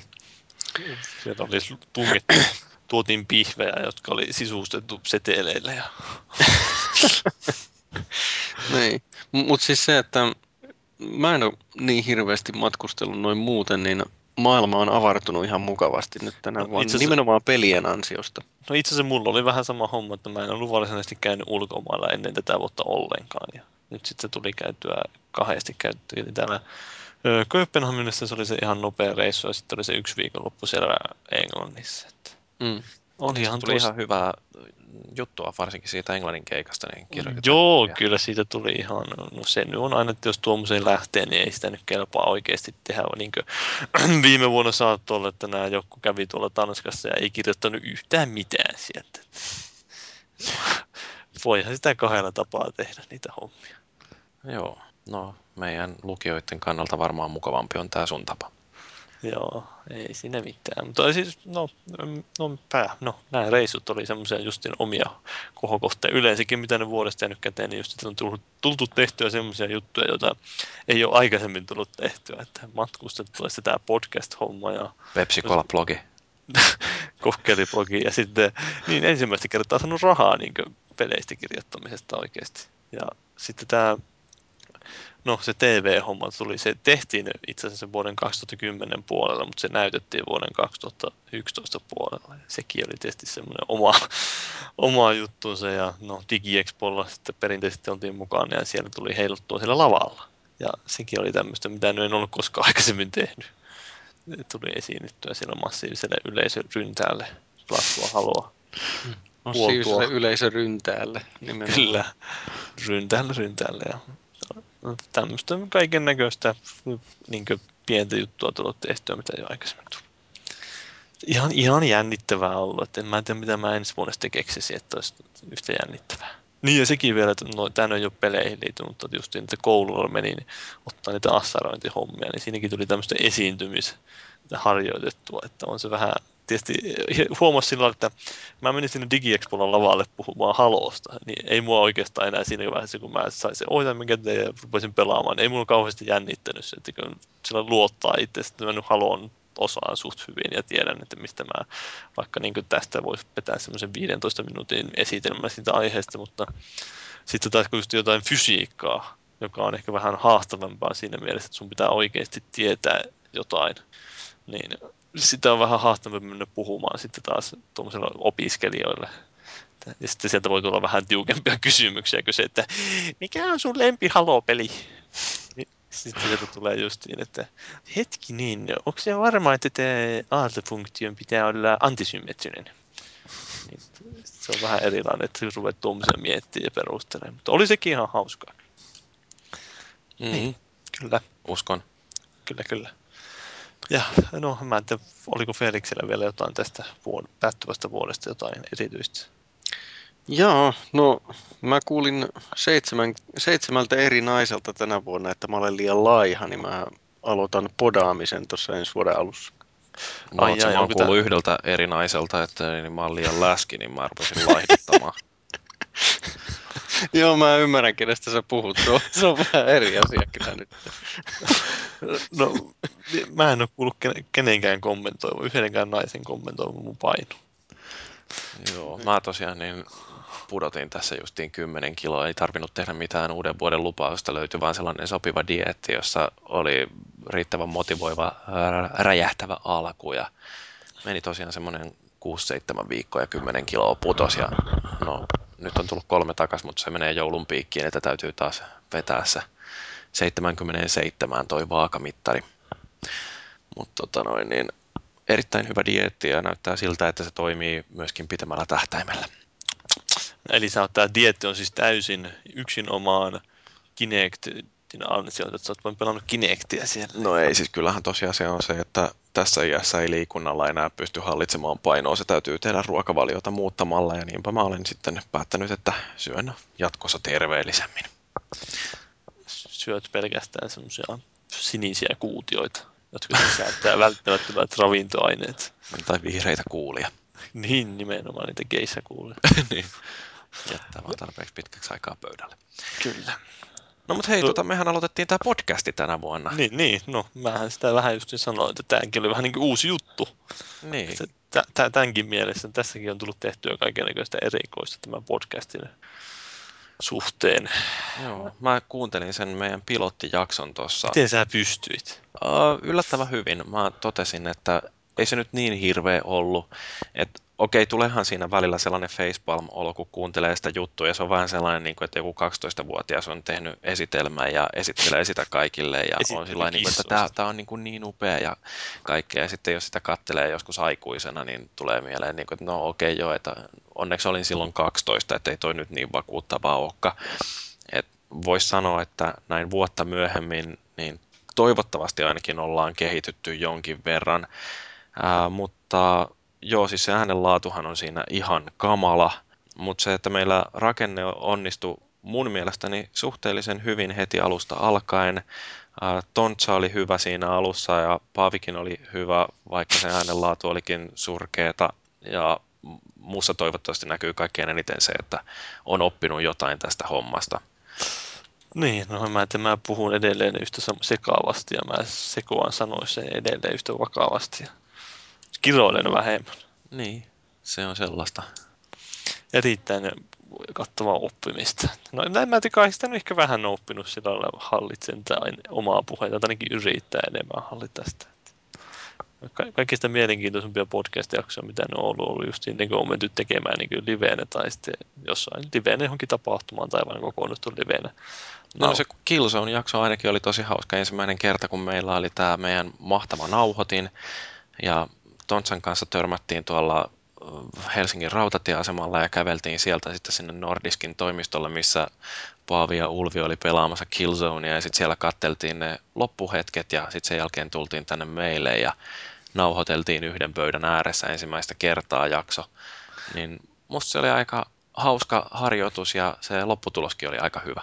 Se, se oli kyllä hienoa. Se just että oltiin pelattu silloin, oli mikä kahdeksan tuntia putkeen siellä pimeässä huoneessa ja sitten sen jälkeen mennään vähän äkkiä nopeasti jotain syöty siinä välissä ja mennään sitten tuttelemaan pelistä, niin ehkä se vähän oli väsymys iskenyt siinä vaiheessa ja oli, juttu oli väsynyt osittain. Että ei ehkä onnistunut sähköpostiosoitteiden lukeminen. jotain pientä siinä oli. Tuo olihan noin pelistudiovisitit, niin nehän oli kanssa ihan loistavia, että ketäs me nyt käytiin Recoilia moikkaamassa parikin kertaa ja Virtual Air Guitar Company ja Frozen Byteilla te olitte ilman mua. Ja... Joo, ja sitten, no en mä tiedä, sitten on sieltä, mulla itse olisi tuolla materiaalia vielä edelleen siitä Panyvisionin Kööpenhaminan reissulta. Että mä en tiedä, pitäisikö niille joskus pistää semmoista retro, retrojulkaisuna. No se voisi olla hyvä bonus track-materiaalia. Joo, että siellä oli mielenkiintoista materiaalia, että me Kuutamon alla tehtiin yhteenvetoa Tontsan kanssa sitä tapahtumasta. Ja sitten oli semmoista, kun joku Mikrobiti Valtteri selostaa, kun me pelataan Trine 2 ja sitten bussin perukoilla, bussin takapenkillä puhutaan jotain ihan hämäriä jostain siitä, että kuinka juustoa voi pistää mikroihin. Mutta ei ole mikropitin Valtteri enää. Ne ei ole enää, no on se vielä. No vielä. Tuosta tammikuun alusta niin Mikropitin Valtterihan on pelaajalehti Komin Valtteri. Että... Niinhän se on, joo. Likainen mies. Että, että onnea vaan taktikalle. Kyllä, ehti olla konsolin Finnissä ylläpidossa varmaan viikon. joo, ja sitten paljasti Irkissä tällaisen. Kyllä, rietäs mies. Joo, hyvä tyyppi. Hyvä tyyppi, hyvä tyyppi. Oh, niin, en mä tiedä, oliko, olikohan tuossa nyt... Puhakäästä, siitä ei puhuttu mitään. Niin, no se oli myös näitä erikoisia juttuja. Joo. Siis tämmöisiä hyvin, niin kuin, mitään en, ilman sen kummempia suunnitelmia taisi mennä se, että mentiin baariin ja nauhoitettiin. Tota, kyllähän meillä oli käsikirjoitus. No joo, mutta... Rottamopo aika... oli kirjoittanut vielä sen alku, juononkin. Joo, niin se oli joo, mutta siis niin kuin se, kyllä se itse keskustelu meni aika pitkästi just niin sillä loppujen lopuksi, että miten nyt puhua rupesi puhumaan asioista. No, mutta se oli ihan hauska sekin. Joo. Juotiin kaljaa ja kauheassa melussa nauhoitettiin jaksoa ja sitten siitä tuli meidän kaikkien aikojen suosituin jakso. Mm, se oli ilmeisesti, mist, mistenköhän se olisi johtunut, että se oli suosittu? Niin, en tiedä. Varmaan hyvä markkinointi. Kyllä, se oli varmaan se. Joo, No, mutta se varmaan tuosta vuodesta. Ruvetaan puhua niistä uuden vuoden lupauksista. Mä vähän kaivoin. Ei, mutta eikö ne peleistä pitänyt jotain puhua? Paskat, mitä peleistä? No en mä tiedä, mulla kyllä ole mitään sanottavaa. Me siinä kalenterissa sanottiin jo meidän suosikkipeleistä. Niin. Ellei Felixellä jotain erityistä. No mitäs Felix, sä no, kun te vahingossa tulit tähän mukaan tähän podcastiin. Niin, no te muistelette sellaisia asioita, jolloin mä en nyt vielä ollut niin hirveästi tekemisissä, että, että minkä takia mä nyt tähän tulinkaan. Niin joo, se oli se, kun aiheena oli peliarvosteluista, niin sitten te pyysitte minua siihen, että joo joo, mä tuun joo, ja sitten mä unohdin, unohdin oikein railakkaasti sen asian, ja sitten, sitten tulee Xbox Livessä tulee viesti Paavilta, että hei kuule se podcasti justiinsa. Ja, no sitten sit, mä oon pois vähäksi aikaa ja, ja, ja sitten mä tota, eihän mulla mitään mikrofonia ollut, niin mä istuskelin lattialla, niin leuka kiinni tuossa läppärin mikrofonissa sen jakson. Ja... Se oli jo teknisesti lahjakasta toimintaa. Mm. Oi, oi, oi, oi, tuolla justiin metakritiikki niin kuule esille, niin nämä keskimääräiset metaskoreet eri alustoille vuodelle 2011. Oi, kuulostaa Arvo... niin herkulliselta sodalta kyllä nyt. Arvokkaan kenellä on, tai millä näistä konsoleista on paras keskiarvo. Ää, Sillä varmaan jolla kaikkein vähiten yksinoikeuspelejä. Pleikkari kolmonen. Ai no eli sillä, jolla on eniten yksinoikeuspelejä. 69,5 ja sitten boxilla, boxilla on 68,9 ja Viillä on 62,2. Mutta mitä, eikö siis Michael Phelpsit ja muut tällaiset nostanutkaan tuon boksin keskiarvoa? No ei ilmeisesti, että no Sonilla oli yksi enemmän hyviä yksinoikeuksia, eli joilla on arvosana 75 tai yli. Nintendolla on vähiten yksinoikeuksia hyviä. Neljä, joilla on 75. Mitä yksinoikeuksia boksille tuli tänä vuonna? Gears of War ja Kinectille. Se tuli näitä Gunstringeria ja Kinect Sports 2 ja sitten tuli jotain niitä ladattavia pelejä, niin kuin Bastionia ja From, mitä helvettiä, en mä Lasketaanko Halo vielä, vai onko se niin kuin, että se No on... kyllähän se nyt yksin oikeudet lasketaan tuo Halo Anniversary ja en mä kyllä kauheasti keksi, että mitä, mitä kaikkea sieltä ne on oikeasti yksin oikeuksia. Ei, ei niin semmoisia oikein niin kaupassa julkaistuja yksin oikeuksia, jotka olisi vielä saanut hyviä arvosanoja, niin en mä kyllä keksi muuta kuin nuo Gears of War ja Halo ja Kinect, Kinectin, tämä Gunstringeri ja tuliko sieltä oikeasti jotain alkuvuodesta? Vaikea sanoa. Ei, no ei, en mä kyllä, en mä keksi. Ei sieltä mitään tule. Eihän Bulletstormikaan ollut yksin oikeus, vai? No oli Ei. se PClle, niin. No eihän Siis se, siis se oli Tulihan se pleikkarillekin. Boksille. Ei, joo, näin, näin, näin, näin. Joo, joo, kyllä. Niin, niin joo, oli, se oli, joo, ei mitään, joo, mm, kissanpentu. Niin, siis Six Packs and Nine Lives. Siksi se näin Jeebidys. No, mie- mielenkiintoista tuo, että Great Games, eli 90 tai yli Metacritic, niin Pleikkari kolmosella on 12 ja Boxilla 9, ja Nintendo Viillä 2. Niin, eli toi Zelda ja mikä muu? Zelda ja... Super Mario Land, Super Mario Landi vai? Ei, ei, siis Viille. En, en mä kyllä helvetti, mikä se nyt voisi olla? Eikö Toinen. Super Mario ollut tolle? Tuliko Super Mario Galaxy tuli viime vuonna? Niin tuli joo. Galaxy 2 tuli. En mä oo tänä vuonna ostanut viille muuta kuin yhden pelin ja sekin on Zelda. Tämä meidän Nintendo-asiantuntemus on kyllä just sellaista, niin kuin, että tämän takia ihmiset kuuntelee meidän podcastia. Rayman Origins, perkele. Joo, niin. Joo. Sekään ei tosiaan ollut yksin oikeus. Se ei ollut yksin oikeuspeli, niin. Sekin tuli noille muille koneille. Tämä on kyllä mystistä tämä, että vaikeaa oikeasti keksiä noita yksin oikeuksia boksille. Että en mä nyt keksi pleikkarille 13 yksin oikeutta. Mm, No siinä on sitten ne ladattavat varmaan ollut kanssa mukana.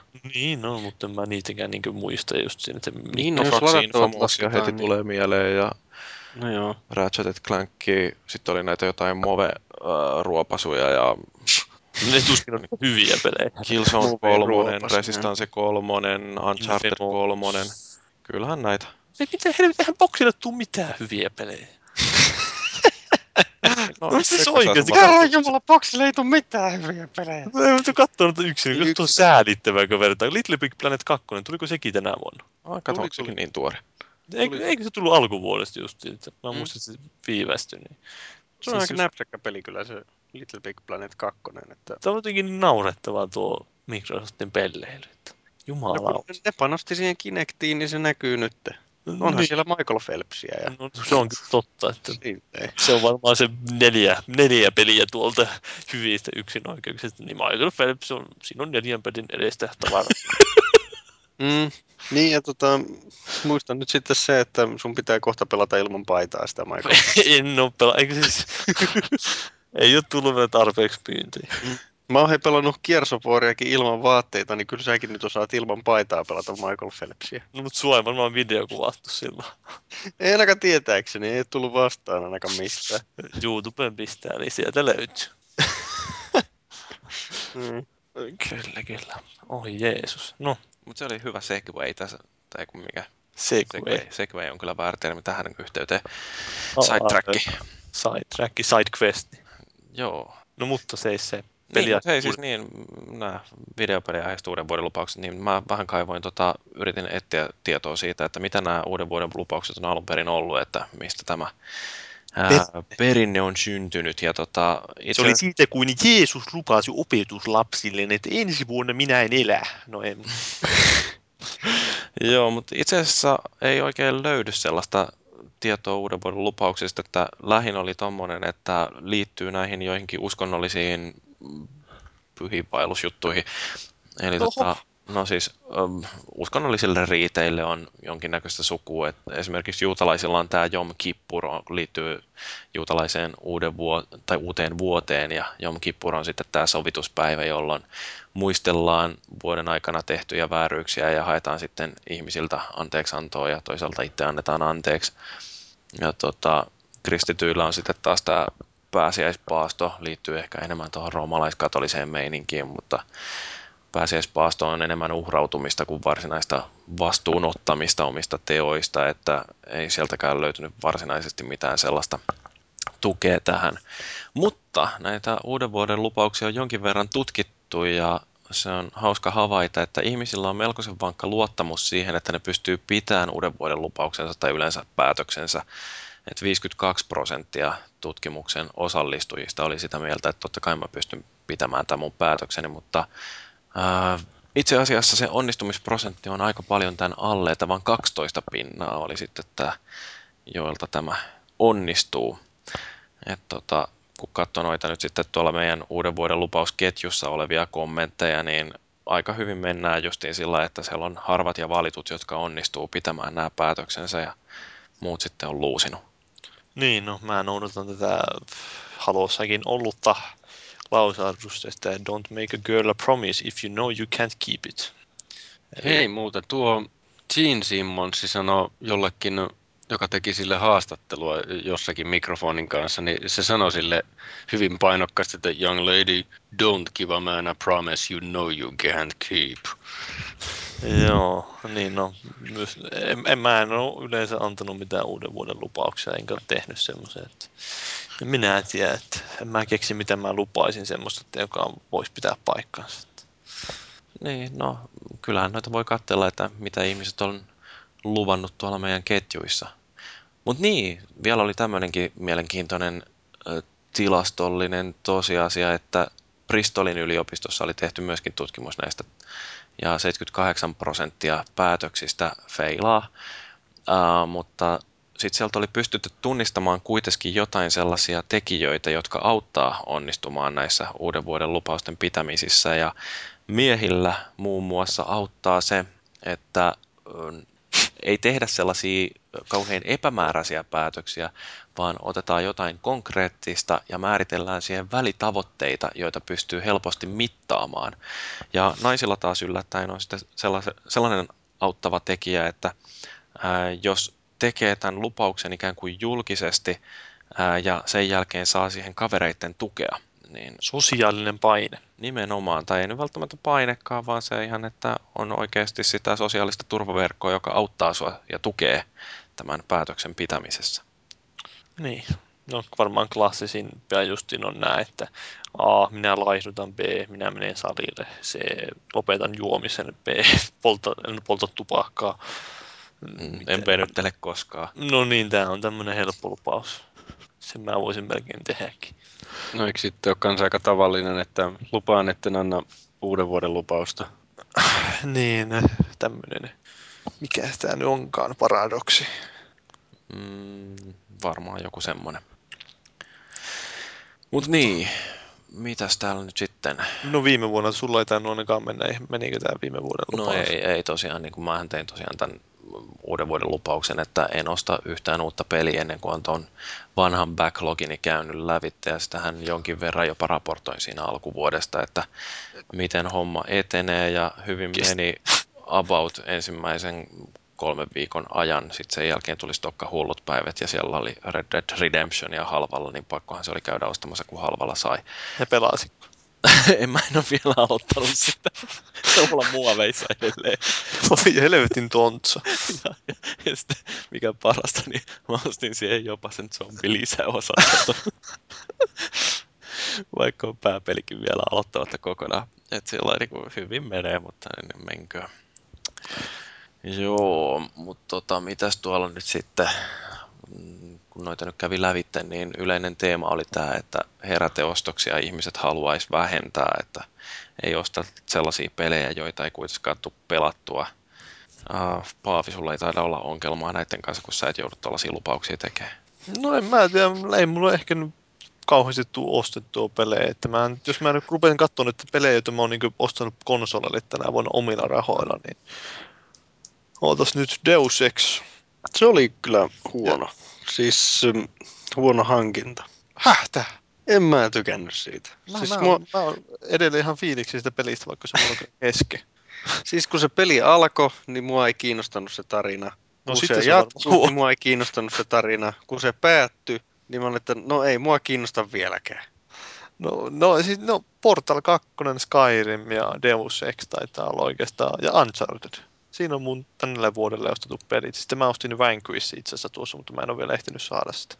No se kertoo vähän näin sun pelivalintas niin siitä, että Olet hyvin valveutunut pelaaja, koska sä et, ole, sä, sä et ole ostanut sellaista peliä, joka olisi ihan oikeasti ollut soopaa. Et, et, et jos sä olisit niin kuin Ne Bulletstorm ja Crysis 2. pistänyt, niin, mutta hei kuvittele nyt, että jos sä olisit pistänyt, pistänyt tota, että nyt minä ostan Kinectin, ostat Kinectin, mikä olisi hyvä peli Kinectille, mikä toi tommonen Dance Centrali, en mä semmoista osta ollenkaan. Mä otan mieluummin Michael Phelpsin, se näyttää hyvältä. Eli se, eli se, että olisit ostanut Kinectin ja sitten 69 euroa Michael Phelpsistä ja sitten pistät pyörimään, niin se olisi varmaan vähän ärsyttänyt. No, mutta ei mulla sitten noin, jos jotain ladattavia pelejä, niin ehkä se kymmenen peliä on suurin piirtein, mitä mä oon niin omilla rahoilla ostanut. Että loput on sitten tullut jotain epämääräisiä reittejä pitkin lahjuksena. Mm. Niin, ei, Niin. ei, sitä, ei sitä kauheasti tuu pelejä pelattu. Pystyykö laskemaan muuten niin kuin tota heräteostokseksi, että jos ostaa johonkin peliin ton DLCn heti kun se tulee ja miettimättä sitä, että onko se hyvä vai huono? No eikö sekin ole vähän semmoinen heräteostos, että no lisäärit. Mm. Että ei, ei tule välttämättä niitäkään aina pelattu. Että mulle, ai saatan, tulee mieleen tämä koko vuoden ärsyttävin ostos itse asiassa, jota mä en ole koskenutkaan, että kun oli Torchlight oli alennuksessa liveissä. Ah, kato, mäkin ostin sen. Joo, mutta mä maksoin siitä sitten 1200 pistettä. Koska Mm. siinä oli se, näkyy sitten se tarjous voimassa vielä. Sitten mä painoin, että joo, aata, aata, mä ostan sen. Sitten just kun mä painoin aata, niin mä huomasin, että no 1200 pistettä siellä lukee siellä, niin siellä maksuruudulla, vaikka siinä oli vielä se mainos, että joo, tää on alessa vielä. Joo, mähän on ostanut Torchlightin ensin Steamista ja sitten sen jälkeen, kun se tuli tonne boxille sinne XP-laahan alennuksella, niin Joo, ostin sen sitten halvalla vielä sieltäkin. oh, kummassakaan pelannut. En ole kumpaakaan pelannut. No niin, mä, mäkin katsoin, että se oli Steamissa alessa. Steam on nyt tämmöinen semmoinen, josta tulee ostettua pelejä, ja, tai yleensäkin PClle siis. Steamin alennukset ja sitten vielä nämä indie-bundlet. Joo, Steam-alennukset, hyvä syy leikata luottokortti. No on kyllä. Sieltä mä oon niin tosiaan nyt ostanut siis Stalkerit ja tämä Company of Heroesit viimeiseksi. Ja sitten on minulla aikaisemminkin näitä ostoksia, just niin Metro 2033, että sitäkään en ole koskenutkaan, mutta kun jollain kahdella eurolla sai, niin miksei nostaisi? Joo, Ja uusin on varmaan sitten tuo Android, että niin no nyt sitten Android Marketista kanssa ostelemaan paljon. Niin, no mä ostin sieltä Wolfram Alphan appin. Sillä lailla, että hei, siistiä, voi integroida ja plottailla. Wow. Niin, Wolfram Wow. Alphahan on se, jota käytetään tuossa Applen sen Sirin. Sirin taustamoottorina. Joo, se on, se on ihan siisti. Ja sitten tuolle Androidille löytyy tämä Iris, Niin, niin. joka on vähän niin kuin Siri, mutta Androidille. Niin, ja sitten se on sama, kato väärinpäin, kato Siri Iris, Siri Iris. Joo, se on kyllä aika nerokkaasti keksinyt Dexetra, joka sitä tekee. Niin, että on kyllä aika mullistava. kyllä, pisteet siitä. Jep. Mutta niin, siis tämä heräteostosten vähentäminen, niin sehän on just tällainen tyypillinen abstrakti tavoite, jota on hirveän vaikea mitata, niin olisiko se mahdollista kääntää joksikin, joksikin tällaiseksi mitattavaksi, että miehetkin vois sitten siinä onnistua paremmalla. No ehkä sitä voisi konkreettisesti sanoa, että kuinka monta peliä voi ostaa, tai että kuinka paljon rahalla sä ostat, tai pelejä yleensäkin. Että Niin, jos sä kiinnität, että kuinka paljon sä aiot käyttää peleihin rahaa. Niin, tai sitoo sen sillä lailla, että katsoo, että mulla on 30 peliä vuoden alussa, saan ostaa yhden uuden pelin sitten, kun on näistä viisi Läpäisy. aina. Niin, joo, se voisi olla semmoinen totta, että katsoo, että aina tiettyjä määrää läpäistyjä pelejä kohti saa hankkia uuden. Ja... Ja sitten täällä oli foorumilla Akiman oli laittanut tällaisen, tämä on näitä viime vuoden lopulla annettuja lupauksia, että lupaan pelata kaikki vuodelta 2010 to-do-listalle jääneet pelit läpi vuoden ensi, ensimmäisen kolmen kuukauden aikana, mikä kuulostaa aika Intensiiviseltä. niin, mutta ainakin se on konkreettinen tavoite ja sittenhän siinä voi katsoa, että jos niitä pelejä on hirveän paljon, niin jakaa sen kolmella ja pistää, että tammikuussa pelaa näin monta peliä ja helmikuussa pelaa näin monta peliä ja sitten maaliskuussa on nämä. Niin, sitten sen jälkeen se on hoidettu. Niin. Niin. Niin. Arbiter oli luvannut, että lupaa laittaa Bad Company 2 hetkeksi sivuun ja pelata loppuun kaikki keskeneräiset tai vielä aloittamattomat pelit. Tuossa Niin, no- olisi Fellulle idea. Niin, no justiin nämä monin pelit on siitä pahoja, että jos sä niihin jäät koukkuun tai pelaat niitä paljon, niin et sä ehdi justiin pelata mitään muita pelejä. Mm. se on Kyllä. Gears of Warit ja Haloit ja Call of Dutyt ja Battlefieldit, niin semmoisen kun pistät vähäksi aikaa sivuun ja oikeasti, niin sitten riittää aikaa kyllä niillä muillekin. Kyllä joo. Se on ihan, ihan pitää kyllä pa- paikkansa, että jos pistäisi, pistäisi vaikka kuukaudeksi, niin no kuukausi on aika pitkä, mutta kaksikin viikkoa, niin ettei pelaisi justiin sitä suosikki monin peliä, on se sitten Halo tai Uncharted, Call of Duty tai Gears of War tai Battlefield, niin kyllähän siinä aika paljon saisi aikaiseksi, noin niin kuin mm. muuten sitten. Niin, mäkin voisin jotain, ei nyt peleihin liittyvää, mutta voisi tuota mun DVD-hyllyä vilkaisemalla ainakin todeta, että siellä on muutamia sellaisia, mitkä tarvitsisi katsoa. Mulla on muun muassa Taksikuski ja kellopeli Appelsiini on pari sellaista leffaa, jotka mä oon omistanut DVDnä ties kuinka pitkän aikaa, mutta ei ole koskaan tullut vaan katsottua, kun se on helpompaa vaan rojahtaa telkkarin ääreen ja katsella jotain huonoja TV-sarjoja. En edes Wirea ole kattonut. Mm, no miten salatut elämät? Mm, en tunnusta mitään. No niin, se on hyvä mulla on toi, mulla on toi talvisota, tämä TV-sarja, niin se on varmaan kaksi vuotta mulla on ollut kans tota DVD-hyllyssä muoveissa, niin nyt otin sen käteen hyllystä, että jos vaikka saisi katsottua, mutta sitten mulla on tuossa vieressä myöskin Taru Sormusten herrasta Extended Edition Blu-ray-boksi, niin mä luulen, että mä otan mieluummin sen Sormuksen herran nyt uutena vuotena. Mun täytyy tunnustaa, että mulla on vielä viime vuoden joululahjoista katsomatta tämmöinen kuin Zombie Strippers. Hei, no okei, okay, mä, joo. se on, on varmaan semmoinen, että Kerro katso taksikuskia ja sitten Zombie Strippers, niin on...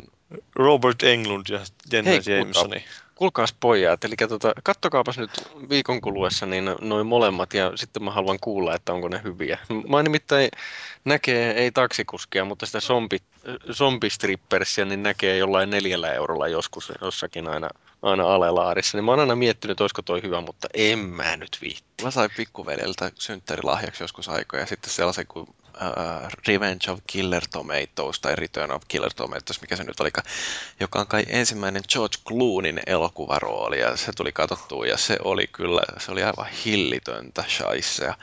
Hauska, hauska elokuva yllättäen. Huhhuh, no justiin George tulee... Clooneylta hyvä elokuva.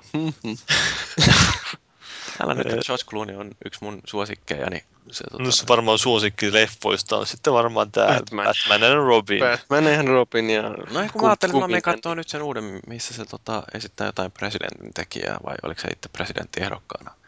En nyt muista mikä se oli, mutta Imaken takakannessa oli vaan hieno. Onhan se hyvä komea mies. On se ja poliittisesti valveutunut, mikä mua kovasti viehättää, että se tota noin, niin älyttömän karismaattinen ja ajatteleva heppu. Miksei Mel Gibson? Eikö niin, silloin oli niitä vakoilusatelliitteja sillä Clooneylla. Sehän oli se. Siinä oli jotain vakoilusatelliitteja, jotka löysi jotain jostain Afganistanista tai jostain, en minä muista mitään. Tämä on ihan käsittämätöntä. Niin. lukenut netistä joskus juttu, että George Clooneyn rahoittamat vakoilusatelliitit löysivät Pohjois-Koreasta nälkäisiä lapsia. Niin, Joo. siihen tarvitaan vakoilusatelliitteja. mm. Mitäs muita? Johan H., jäsen J, nykyinen toimituksen jäsen J, on luvannut, että lupaan tulla maailman maineeseen ja ostaa uuden konsolin.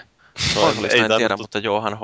osallistui ainakin yhteen podcastiin, että siinä meillä se niin kuin ensimmäinen osa tuosta on niin kuin pidetty. Joo. Ostiko se iPadin tänä vuonna, että kyllä se melkein yhden konsolinkin osti. Niin, no se voidaan laskea konsoliksi. No niin, mission accomplished. Kyllä. Sitten on näitä achievementtien keräämisiä tai trofien. Niitä... Niin joo, että joo, minä tiedän 20 000 gamerscorea. Onko siinä jotain järkeä? Ei joo. Ei ole, paskoja lupauksia. Okei, okay, no sivutetaan suuntaa, ne. Suuntaa sen ihan väärään suuntaan sen mielenkiinnon niissä peleissä ja se pitäisi, niin, muutenkin ne saavutukset vie yleensä sitä väärään suuntaan. Mm, niin, PC on en... puhdasta pelaamista, koska siinä ei tarvitse ajatella mitään tällaista. Onhan siellä Steam-saavutukset, mutta ei niistä kukaan, kukaan ei kiinnostu niistä, että ketään ei kiinnosta. Niin. Mutta kun ei ne ole sillä just oikeita saavutuksia, että kun niin. ei niistä saa pisteitä tai trofeja. Ne on leikkisaavutuksia. Näin on. Turisia on vielä tällaisen luvannut, että älä myy pelejä, jotka kuitenkin haluat takaisin joskus. Mm, mä en tiedä, mulla on vähän tullut sellainen mieleen just, että tekisi mieli pelata eka Uncharted. Siis nähdään, nyt kun on pelannut kakkosen ja kolmosen, niin minkälainen se oikeasti se eka Uncharted oli. Että... Muistelisin, että se oli ihan hyvä. En, en, mä myin sen silloin, vei itse asiassa vaihdossa johonkin Metal Gear Solid 4 muistaakseni tai jotain. Nyt on muuten havaittavissa semmoista kyllä ihan selvästi, että joillakin pelisarjoilla alkaa jo olemaan semmoista tiettyä nostalgia fiilistelyä. Eli esimerkiksi, että kun Call of Dutyäkin on tullut nyt näin paljon, niin ainoa oikea ja paras Call of Duty on se Call of Duty 4. No, ainoa niin, oikea paras on, on se. Niin, ainoa oikea paras on Gears of War 1 ja Ja Ainahan se ei edelleen. E- e- Eli siis tarkoitan sitä, että kun nyt vaan, vaan jaksais, mutta niin tota, mä ainakin voisin ihan mielenkiinnosta mennä pelaamaan uudestaan sitä. Mä pelasin varmaan 500 tuntia aikoinaan sitä Kodin nelosta juuri, niin, niin tota, siitä on hyvin paljon kultaisia muistoja ja muuta, niin pitäisi mennä pelaamaan ihan oikeasti, että oliko se nyt ihan oikeasti niin hyvä, vai oliko kysymys vaan siitä, että silloin 2007, kun Kodi nelonen tuli justiinsa, niin Halo 3 ei miellyttänyt ja ykköskärsi ei miellyttänyt. No ei ollut oikeastaan muuta kuin se Call of Duty 4 sitten.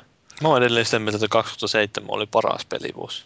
Aika pitkälle. Tai 2000, ei kun 2007, joo. Mitäs kaikkea silloin sitten muuta Halo 3, Assassin's Creed, Bioshock, Mass Effect, Halo, ei tää Call of Duty 4, Uncharted, tuliko, ei Uncharted tullut silloin, mutta Crackdown tuli silloin.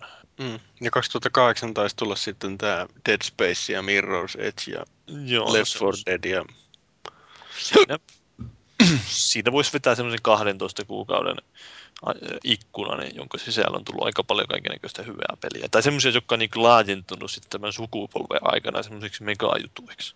Left Niin kuin 4 Call Dead, se täytyy muuten ostaa, kun tota, saan sen PCn koottua, niin, niin se on varmaan ensimmäisiä sellaisia Steam-hankintoja sitten.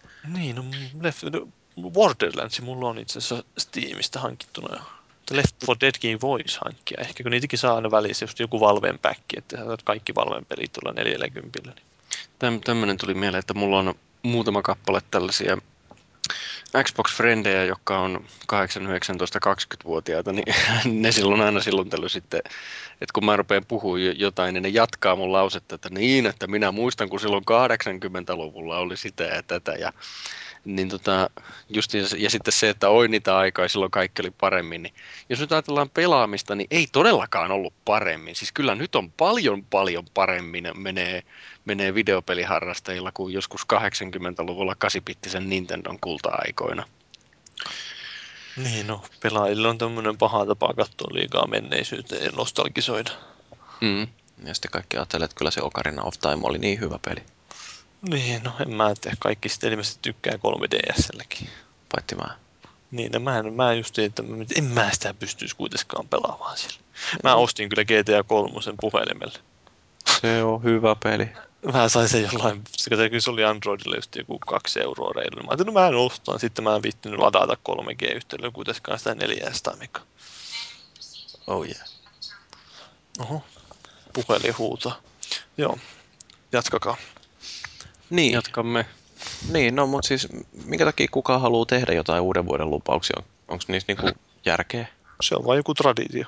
Siis tota, kai siinä on ideana se, että, että alkaa uusi, ikään kuin laskurit nollataan ja niin edelleen, että nyt, nyt teen paremmin kuin viimeksi. Kai siinä joku tämmöinen ajatus on taustalla. Siinä on vaan sellainen, että mun mielestäni on helpompi laskea, laskea omasta syntymäpäivästään niin kuin aina vuosi, kuin se, että ajattelee kalenterivuotta. Niin. Mutta sehän nyt on totta kai ihan kysymys siitä, että miten haluaa tehdä. Mä katsoisin mieluummin Merkuriuksen vuosien, vuosien mukaan, niin sitten on vähän lyhyemmät syklit. Mm, niin. Ei tarvitse pitää sitä lupausta niin kauhean pitkä aikaa. Niin. Tietysti se voi olla ongelma, jos niin kuin lupaa jotain sellaista, niin kuin mä esimerkiksi lupasin joku vuosi, että juoksen 1500 kilometriä. Mutta tota noin, niin en mä sitten päässyt kuin vähän toiselle tuhannelle sen vuoden aikana. Et jos olisi Mm-mm. Merkuriuksen vuoden mukaan mennyt, niin sit se olisi ollut vielä vähän vaikeampaa. Niin, no peliteoreettisesti ajateltuna varmaan kannattaisi niin lupauksiin pistää semmoinen rangaistusmekaniikka, että just se, että jos sä lupaat, että juoksen 1500 metriä, että jos et sä täytä sitä lupausta, niin Metriä. sä lei, lei, no 1500 metriä vaikka, niin sä le, sitten leikkaat itseltäsi toisen jalan irti. Niin. Niin, nimenomaan. No, mut, niin. no, jotain haasteita sitä kuitenkin on hyvä itsellensä asettaa. Oletteko te koskaan mitään tällaisia ajatellut, niin kuin, että nyt minä äh, laihdutan 10 kiloa tai No, ei te, teen kummankaan, ei tarvitse laihduttaa, kun te olette tuollaisia solakoita pitkiä poikia. No mä voisin tota, lisätä massaani ensi vuoden aikana ainakin, ainakin viidellä viiva kymmenellä kilolla. Toivottavasti jollakin muulla kuin läskillä. Mä en, mä en tiedä, minkä verran mulla massaa tällä hetkellä on, mutta aina sitä tietenkin voisi olla semmoinen lihaksikkaampi ja komeampi ja parempi ihminen, mutta en mä tiedä. Öp, en, välttämättä kuitenkaan mä en usko, että mä jaksan siihen panostaa niin paljon.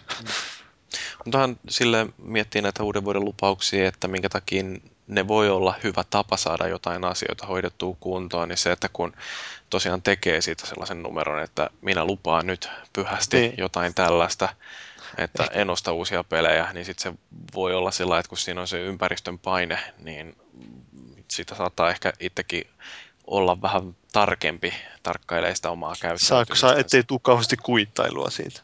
Mm, nimenomaan, että jos tekee porukalla jonkun lupauksen justiin, että, että kaikki lupaa saman, ja sitten lyödään vielä vetoa siitä jolle, jostakin tietystä summasta tai jotain, niin juokset alasti vaikka Helsingin keskustassa. Jos toi on muuten varmaan mikä miehillä justiin kanssa toimii, että kun lyö veto, että tekee siitä kilpailun, koska mehän ollaan se kilpailullinen sukupuoli. Niin. Mä voin tehdä semmoisen uuden vuoden lupauksen, että mä kirjoitan ensi vuoden aikana enemmän uutisia kuin Jyri. Voin niin. sanoa, että se, se tota, ei tule tulee, se, siis ei, ole, ei ole kauhean tiukkaa kisaa tästä. Joo, mutta voitanko me lyödä sitä vetoa sitten, että se vähän motivoisi mua enemmän. Sä, sä voit lyödä vaikka vetoa, mä en kyllä lupaa mitään, mä oon tähän mennessä kirjoittaa kaksi uutista. Ja toisen otsikko vielä oli mahdollisimman provosoiva, että totesin sen jälkeen, että tämä ei ole ihan mun juttu. Nonni. Voi. Teinköhän mä vielä molemmat Xbox-puolelle, että sillä oikein kaikkien taiteen sääntöjen mukaan. No se on ihan oikein. No niin. onko teillä nyt ensi vuodelle jotain lupauksia? No mä tässä justiin rupesin kehittelemään, että pitäisiköhän mun nyt luvata jotain. Ainakin se on, että kun mä oon nyt saanut paino 77, niin mä en anna sen nousta yli 80 kiloa ja mä voisin ottaa uudestaan sen 1500 kilometrin haamurajan, että vuoden aikana voisi yrittää juosta niin paljon ja sitten tota, mä viimeksikin tein sellaisen ihan hienon Excel-taulukon, mihin mä sain laskettua, että miten paljon missäkin kuussa kannattaa juosta, niin että pääsee tähän tavoitteeseen, niin siinä tulee ne välitavoitteetkin sillä No mutta miten se pela, pelaamisen suhteen? Niin, no pelaamisen suhteen ehkä toi mun backlogini niin voisi olla uudestaan sellainen, että ottaa sieltä taas tämän, mutta nyt tosiaan sanoo, että nämä pelit mun täytyy hoitaa tässä ajassa ja, ja tota noin, niin, niin. Mä en anna koskaan nyt. sulle Perfect Dark Zeroa takaisin, niin sä et voi suorittaa sitä. Oh dang. En pääse näkemään Walkaita. Voi voi voi. Niin. Mä, mä, no siitä PC sä voisit luvata, että sä kasaat sen. Niin. No se on ihan hyvä ehdotus kyllä. No nyt siinä on jo rahaa vähän isketty kiinnikin siihen, että ei enää voi luovuttaa ja täytyy katsoa, että kun mä siellä Vegasissa käyn, niin tai Atlantassa, niin jommasta kummasta mä varmaan ostan siihen itselleni prosessori ja 256 gigan SSD-levyn, niin siinä on Oho. ihan hyvin sitten. No aika kalliita nykyään. Mm, joo, no kaikki kovalevyt on nykyään kalliita. Niin on. SSD kai se ei ole vaikuttanut niin hirveästi noin Joo. Taimaan tulvat. Sepä se. Mutta. No, onko teillä mitään? Mitä te meinaatte päättää? Paavi ei päätä yhtään mitään. No en mä päätä mitään, en mä osaa päättää mitään. Mä oon tämmönen saamaton. Mutta et aloita sitä venyttelyä vieläkään. En, en, en, en mä sitä pysty luvata. Myös peliaiheisia lupauksia, niin... Jaa, lupaan pelata mahdollisimman paljon kersovuoria. Mutta mut siis tota, joku semmoinen vähän järkevämpi, niin äh, yritän olla äh, heti tota maaliskuussa, kun tuo Mass Effect 3 tulee, niin yritän tehdä sen sillä perinteisesti fiilistellen, eli että ei, ei katso mitään tällaisia, tällaisia, tällaisia erityisiä trailereita, ja jos mahdollista, niin tosiaan silloin heti julkaisupäivän aamuna niin menee jonottamaan tota, justiin oven taakse ja on sitten ihan, ihan fiiliksissä heti ja koko päivä vapaata ja mieluiten koko viikko vapaata ja niin kuin oikein tämmöinen kunnon nörttifanitus sille pelille liikenteeseen, se on mulla tavoite. niin, pitäisiköhän oikeastaan luvata jotain sen tyyppistä, että ottaa noin achievement- ja trophy-ilmoitukset pois noista konsoleista, että ei kiinnitä huomiota niihin, että oikeasti keskittyy pelaamiseen taas sen pelaamisen riemun takia, eikä siksi, että saisi jotain virtuaalipisteitä. Se on ihan hyvä lupaus. Ja sen takia toi PC on sillä otollinen alusta, koska siellä niitä achievementteja ei sitten tarvittu jotella. Niin, no se on ihan huomannut kyllä jotain Skyrimissä, että mä en ole yhteen katsonut minkälaisia saavutuksia. Siellä joskus tulee joku, joo, tuosta kun sai saavutuksen. No, ihan sama. No se on kyllä sellainen peli, jota ei pelata ei pelata kyllä saavutusten takia. Että... Tai no, mä pelaan sitä lähinnä siinä mielessä saavutusten takia, että mä haluan Mä oon huomannut, että siitä saa hyvin, että jos tekee näitä sivutehtäviä, niin se antaa vähän osvittaa niitä, että kun on niitä Dark Brotherhood ja Companions ja Thieves Guild ja Mages Guild ja muuta, niin yleensä niistä, kun sen saa sen viimeisen tehtävän tehtyä siinä kussakin sivutehtävän linjassa, niin saa achievementin. Niin sen verran mä oon niitä kattonut, että mä, kun mä haluan nähdä, että mitä niitä on ylipäätänsä. Että mulla on nyt kaikki muut paitsi tämä Thieves Guildin tehtävät vissiin tehty. Mm. Mm. Mutta Joo. tota, niin, eli aion jatkossakin kyllä katsoa achievementteja. Niin, no, ja, mutta no kyllä mä ainakin sen, sen mä voisin ehkä itse yrittää luvata, että yrittää tehdä taas jotain uutta, tämmöinen mahdollisimman epämänne lupaus. Että vähän niin kuin nyt tänä vuonna on tullut tehtyä kaikkea uutta, niin ei yritä kangistua kaavoihin, vaan yrittää tehdä jotain uutta ja jännittävää. Niin kuin esimerkiksi pelaa Michael Phelps ilman paitaa ja videoissa. No, se, se olisi semmoinen uusi jännittävä juttu. En ole kertaankaan ollut ilman paitaa videolla vielä. Joo, Enkä mut... tiedä, että haluaako kukaan sitä nähdä oikeasti. No siitä voi katsella noita palautteita. Mutta tota, toi on kanssa yksi kysymys, että minkä takia näitä uuden vuoden lupauksia pitäisi, tai yleensä lupauksia, niin minkä takia niitä tehdään just uutena vuotena, että eikö, jos haluaa tehdä elämästään parempaa tai haluaa itse kehittyä, kasvaa ihmisenä, niin eikö koska tahansa on hyvä aika tehdä lupaus? Totta kai, mutta kai se on helppo kiinnittää tämmöisen tiettyyn merkittävään tapahtumaan, että kun alkaa uusi kalenterivuosi, niin siinä on sitten hyvä aina, kun ruvetaan miettimään, että just näin, että mitä mä oon tänä vuonna tehnyt ja mitä mä ensi vuonna tekisin, niin kai se on helpompi tälle kiinnittää se siihen. No Fellulla oli tämä syntymäpäivä, että se on no, niinku tärkeämpi juttu kuin... No periaatteessa se voisi ihan yhtä hyvin just olla synttäreilläkin. Että tämän vuoden aikana teen jotain, juoksen maratonin. Niin, en synttäreille, en synttäreille, niin sitten mä kasvan 15 senttiä lisää. Hmm. Sitten ruoski hmm. itseään, kun ei toteudu lupaus. Niin. No mutta toisaalta sitten taas, minkä takia pitäisi tehdä jotain tällaisia lupauksia ihan vaan lupaamisen vuoksi. Että minkä takia me halutaan rääkätä itseämme, eikö se ole tärkeämpää elämässä kuitenkin, että nauttii elämästä ja tekee niitä asioita, jotka tekee sun elämästä hyvää. Niin, no, mutta jos sä teet tuommoisen lupauksen, niin että esimerkiksi laihdutat, niin kai sä sitten koet, että se, se heikentää sun elämänlaatua. Mä en ainakaan muuten lähtisi lupaa. Niin, no enemmän mä ajattelen tällaisia justiin, että en osta pelejä. Niin no kai se, se kokee, semmoinen... että että sekin heikentää siinä mielessä, että menee turhaa rahaa niin ja sitten turhaa ressaa niistä peleistä, kun niitä on siinä pelaamattomia siellä hyllyssä. Ehkä toinen tietenkin voisi luvata, että en ressaa niistä peleistä. niin, en ressaa. Se olla parempi. Tai sitten nauttii niistä peleistä, joista haluaa nauttia, että Tämä on niin tästä suotta pelaamaan jotain Prison Breakia tai Perfect Dark Zeroa, jos... Tämä on hyvä ohje justiin semmoinen, että ei ikinä pitäisi pelata peliä vain sen takia, että se pitäisi pelata loppuun, niin vain pelkästään velvollisuuden tunnosta. Niin, älkää ihmiset suorittako. Niin, Nauttikaa. Toinen on se, että jos oikeasti eh, jotain peliä rupeaa, niin kuin jotain pelisarjan jatkosaa pelaamaan, niin ei sitä nyt kannata jättää pelaamatta sen takia, että joku aikaisempi osaa pelaamatta. Eikö tämä, siis että älkää suorittako, niin eikö se nyt ole kumminkin ihan yksi ihmistyyppi, joka nauttii nimenomaan siitä suorittamisesta, mutta sitten on taas, ainakin minä kuulun juuri nimenomaan siihen, että mä haluan kokea esimerkiksi vaikka sen tarinan siitä tai ylipäätänsä tosiaan nauttia ja pitää hauskaa, mutta, mutta se, että mä suoritan sitä, niin se, se on niin kuin toissijainen asia. Niin kuin nyt justiin vaikka se Skyrimissä mulla on, mulla on se veri easillä, se, se, se kaikkein helpoin vaikeustaso, millä mä pelaan sitä, niin mä tykkään oikein hyvin. Mm. Mutta toiset taas sitten, joku sanoi Unchartedin tuolla foorumilla, siis konsolifinin foorumilla, siis sanoi vaan, että, että kuka haluaa kuka haluaa pelata Unchartedia sillä, että siinä ei ole mitään haastetta niissä toimintakohtauksissa, niin eh, mun ei tarvinnut edes sanoa mitään sinne. Jotkut kirjoittikin justiinsa siitä, että, että jos haluaa keskittyä siihen tarinaan täydellisesti, niin niin miksi ei pelaisi ekalla kerralla esimerkiksi vaikka helpoimmalla?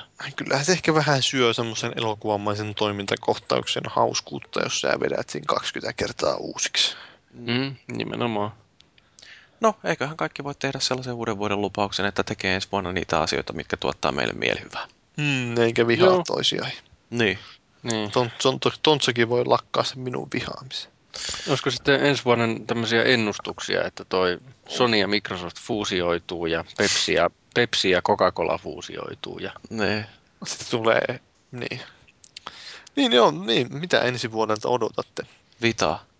Mass Effect 3. Mä tässä oikeasti rupesin miettimään, että mitä mä oikeasti. No Mass Effect 3 ja tietysti Halo 4 on tämmöisiä jatko-osia, mutta siis semmoinen peli, jonka niin sillä oikeasti konkreettisesti voisi sanoa, että on kiinnostunut siitä sen nähdyn perusteella. Niin kuin, että ei sen takia, että se on jatkosa, vaan sen takia, että se pelinä vaikuttaa, niin äh, Tomb Raider. Mutta ettei The Last of Us. No, en mä nyt tiedä. Onhan sekin tietysti sinänsä mielenkiintoinen, että nähdään, että, mutta se ei varmaan ensi vuonna vielä tuu. Että Mä se- odotan ensi vuodelta sitä, mitä ei tule tapahtumaan ainakaan vielä ensi vuonna, mutta kauheasti mä toivoisin. Eli se, että tämä... Uudet konsolit.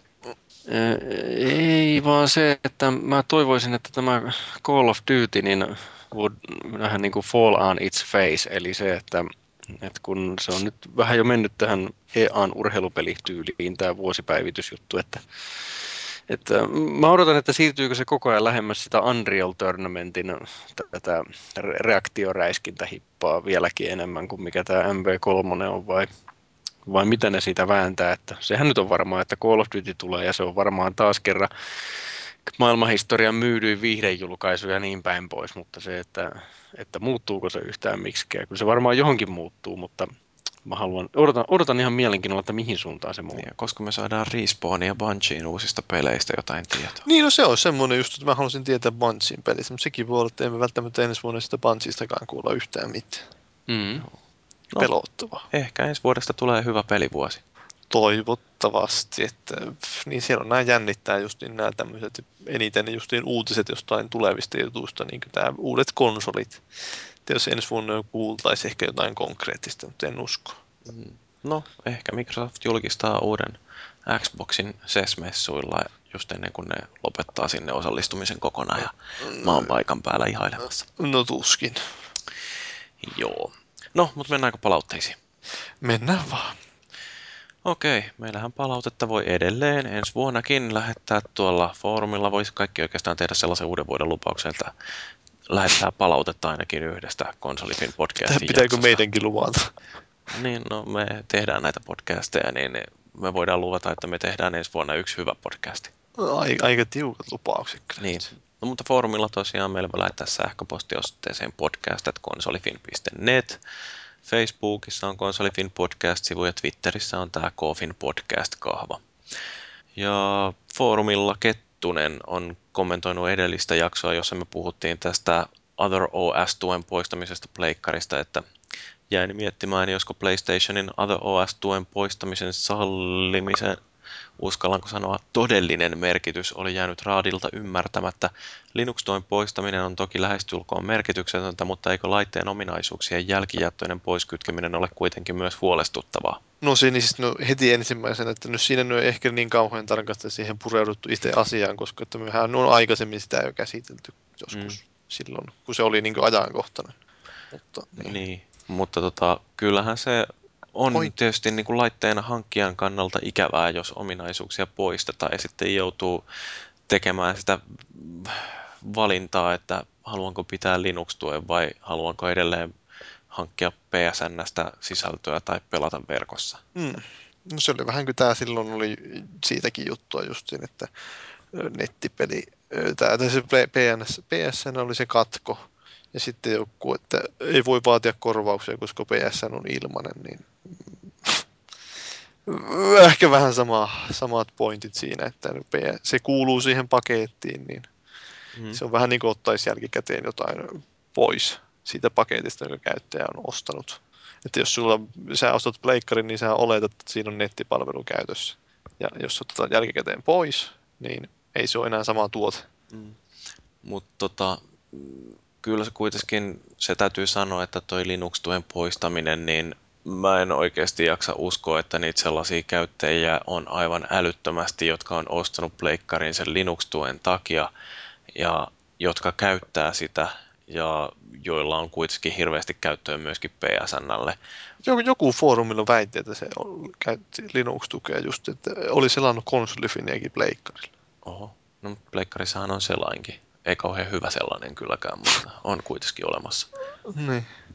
No, en minä tiedä. Joo, mutta siis tosi marginaalinen keissi. Että et sitten tota, no, nyt olisi tämä niin slippery slope-argumentointi on, että et tota, kun Sony poistaa tällaisen ominaisuuden, vaikkakin vähäpätösen, niin mikä estää niitä tekemästä jotain myöhemmin sitten radikaalimpaa. Mutta tämä on justiin niin kun aina kun puhutaan näistä tällaisista kaltevan pinnan argumenteista, että kun nyt tämä menee lävitte, niin seuraavaksi tehdään jotain tollasta. Että tota, eihän se, että nyt tehdään jotain lievää, niin automaattisesti johda siihen, että seuraavaksi päästetään lävitte jotain tosi paljon rajumpaakin. Kyllähän meillä kuluttajina on sitten mahdollisuus puuttua siinä vaiheessa, kun tehdään jotain oikeasti meidän oikeuksia rajoittavaa. Tuo, tuo nyt koski niin marginaalista yleisöä tuo Linux-tuen poistaminen, että siitä ei kauheasti tullut metahkaa niin kuin isossa mittakaavassa, mutta justin jos ne sanoisi yhtäkkiä, että okei, okay, että vaikka että tulee kyllä että maksullista verkkopelaamisesta pleikkarilla, niin kyllä siitä varmaan jo tulisi vähän enemmän. Niin. Mutta kyllähän, no siis näitä on esimerkkejä kuitenkin siitä, että digitaalista sisältöä niin, tai digitaalisia palveluita, niin niiden sisältöä rajoitetaan, että jos nyt vaikka ajattelisi tätä Xbox Liven alkuperäisen lakkauttamista, tai sitä, että Microsoft on pidättänyt oikeuden poistaa XPLAsta jotain sisältöä, ja sitähän on kai jo poistettukin joitain pelejä, että niitä ei pysty enää lataamaan uudestaan, jos niitä...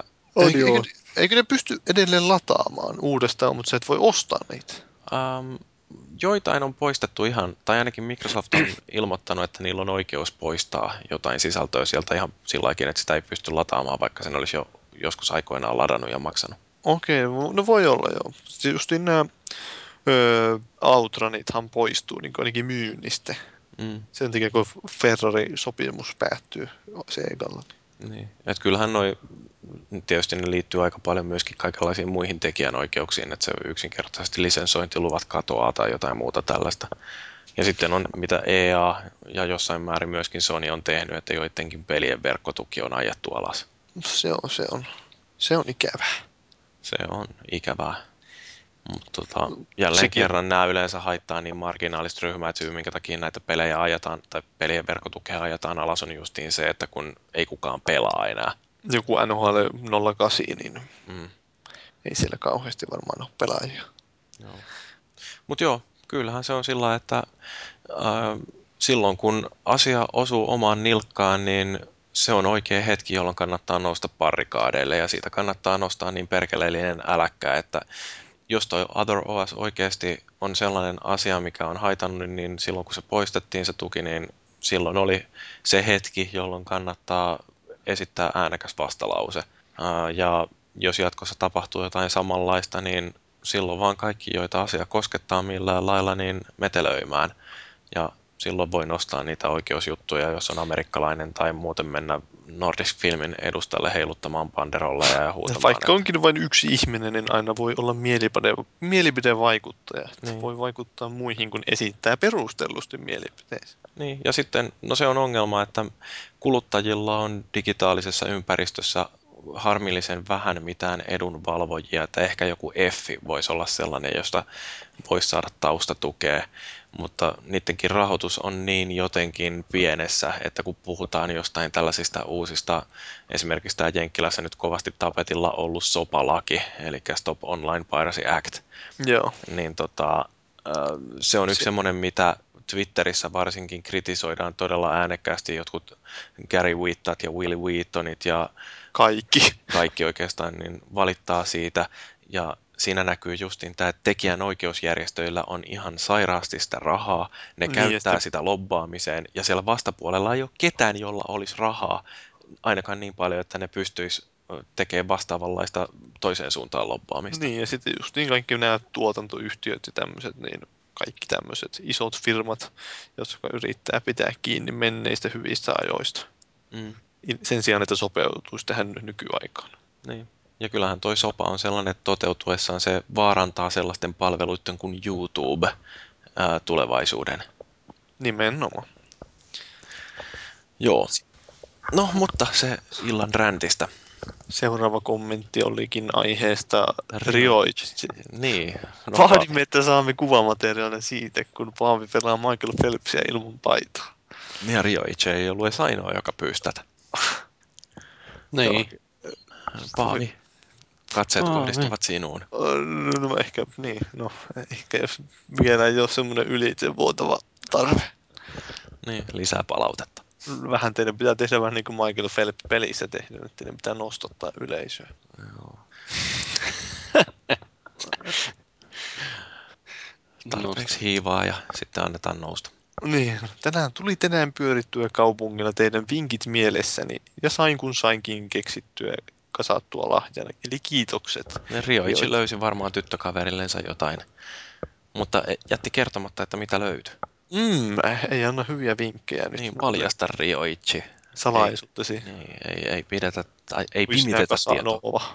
Juman kautta. Kokkolanka sanoo. Niin. Ja sitten Cyrus. Postin kassalla olin juuri, kun tuhomursu oli antamassa lapsille rahaa lahjaksi, jotta voivat ostaa saatana vaikka viinaa. Kevyt repeäminen siinä sitten.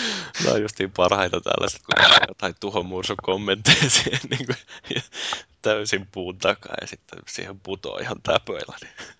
Joo, se on kaikista parasta, että jos yleensäkin, no itsellä on semmoinen tapa, että visualisoi joitakin juttuja vähän turhaan vahvasti mielessä, sitten yhtäkkiä rupeaa hymyilyttää tai naurattaa joku ihan tyhmä juttu. Joo, kyllähän näistä meidän joululahja narukommenteista ja muista tällaisista, niin niistä oli kanssa iloa ihmisille. Joo, Saimanorp oli vihannut tuota Metal Gear Solid jumalauta. Niin, tavo- ja toiveena vielä spesiaalijakson aiheeksi Metal Gear Sali- sarja. Ensimmäinen yritys oli sen oloinen kokeilu, että huh huh, ei kovin laatua ollut. Meinasin laittaa siihen ketjuun, mutta tokkopa luette enää niin vanhoja palauteketjuja. Mm, mutta kyllähän me luetaan niitä ketjuja, siis kun se tulee siihen uusimmat viestit näkymään aina, niin, Niin, ne on tosiaan niin sortautuu sen mukaan, että mihin on viimeksi kirjoitettu ja ne näkyy lukemattomina viesteinä siellä, niin kyllä me luetaan kaikkia ketjuja, mihin ei sinne tulee niin paljon palautetta. podcast-alueelle viestiä, että ne jotenkin hukkuisi sinne. Näin on. Mutta niin, miten, en mä tiedä, tehdäänkö me tuosta joskus uutta kastiketta. No niitä nyt vanhoja pelejä on niin paljon muitakin, joista voi tehdä näitä jaksoja, mutta tota, ensi vuoden puolella siitä tulee vähän lisää tietoa, että miten me käsitellään näitä vanhoja jaksoja, mutta, tai vanhoja pelejä, mutta niin, niin ei kerrota Ei spoilata. vielä mitään. Kuulin juttua, että Jyri lupaa yksin tehdä joka päivälle semmoisen... Gears-jakson. Joo. Joo. Gears-päiväkirja tammikuussa, että joka päivä 15 minuuttia puhuu, kuinka paska se peli. Vähän niin kuin se minun kapteenin logikirja. Karmeeta lagia koko ajan. Siis ei, ei toimi, ei. Vittu saatana, sieltä tulee justiin jonkun pylvään takaa tyyppi ja taas tulee moottorisahaa naamaan. Jumalauta, ei varmasti olin jo suojassa. Shoot me in the face. Joo, sitten tota, no, niin ihan justiin Kepeli oli vielä pistänyt palautetta tonne yleiseen palauteketjuun, että mobiilipeliaiheisia jaksoja. No, tässähän tämä jakso aloitettiin hyvin tuolla mobiilipelien aiheesta, mutta ehkä sitä voitaisiin sillä katsoa vähän.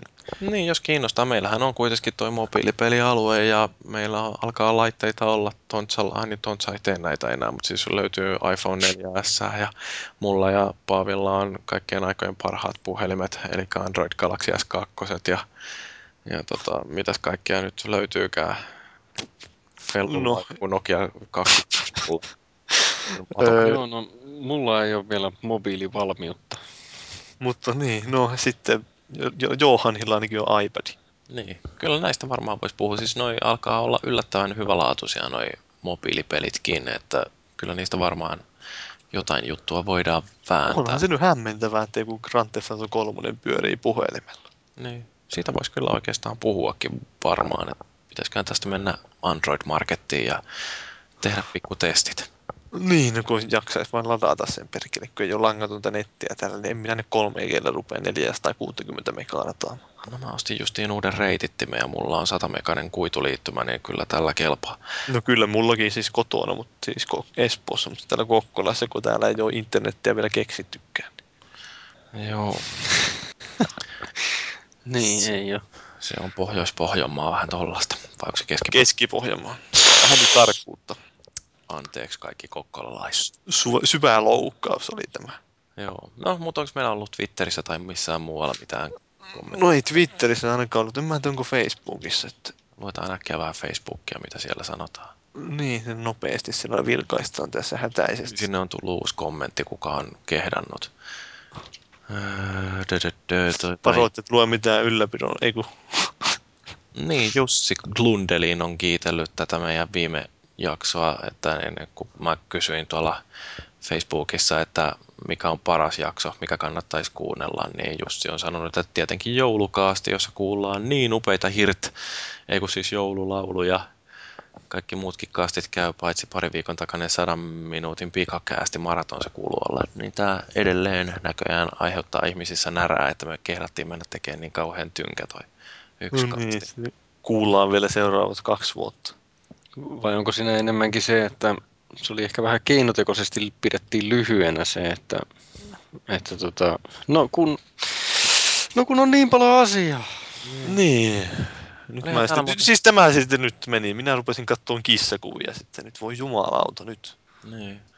Täällä on Kim Puolakka oli ainakin kommentoinut sitä meidän joulula, joulupukkijaksoa, että niin Fellu ei itke koskaan ja Janne Stolt on nauranut tälle suomalaiset joululaulut, niiden tahdissa on mukava hirttää itsensä läpälle.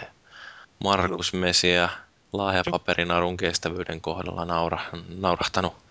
Ja siis tästä tuli muuten, että joku oli jopa kehunut tätä mun joululaulua, että sitten pitäisi tehdä uusi tunnarijaksolla. Mm, no thanks. No, no, no, no. Hei! Meillä on naispuolinen Missä? ja tuolla Facebookissa. Haluan nähdä tämän ihmeen. Joo, mahtavaa. Mutta siellä on liikennemerkin kuva tässä. Joku villisika. No niin, villisika.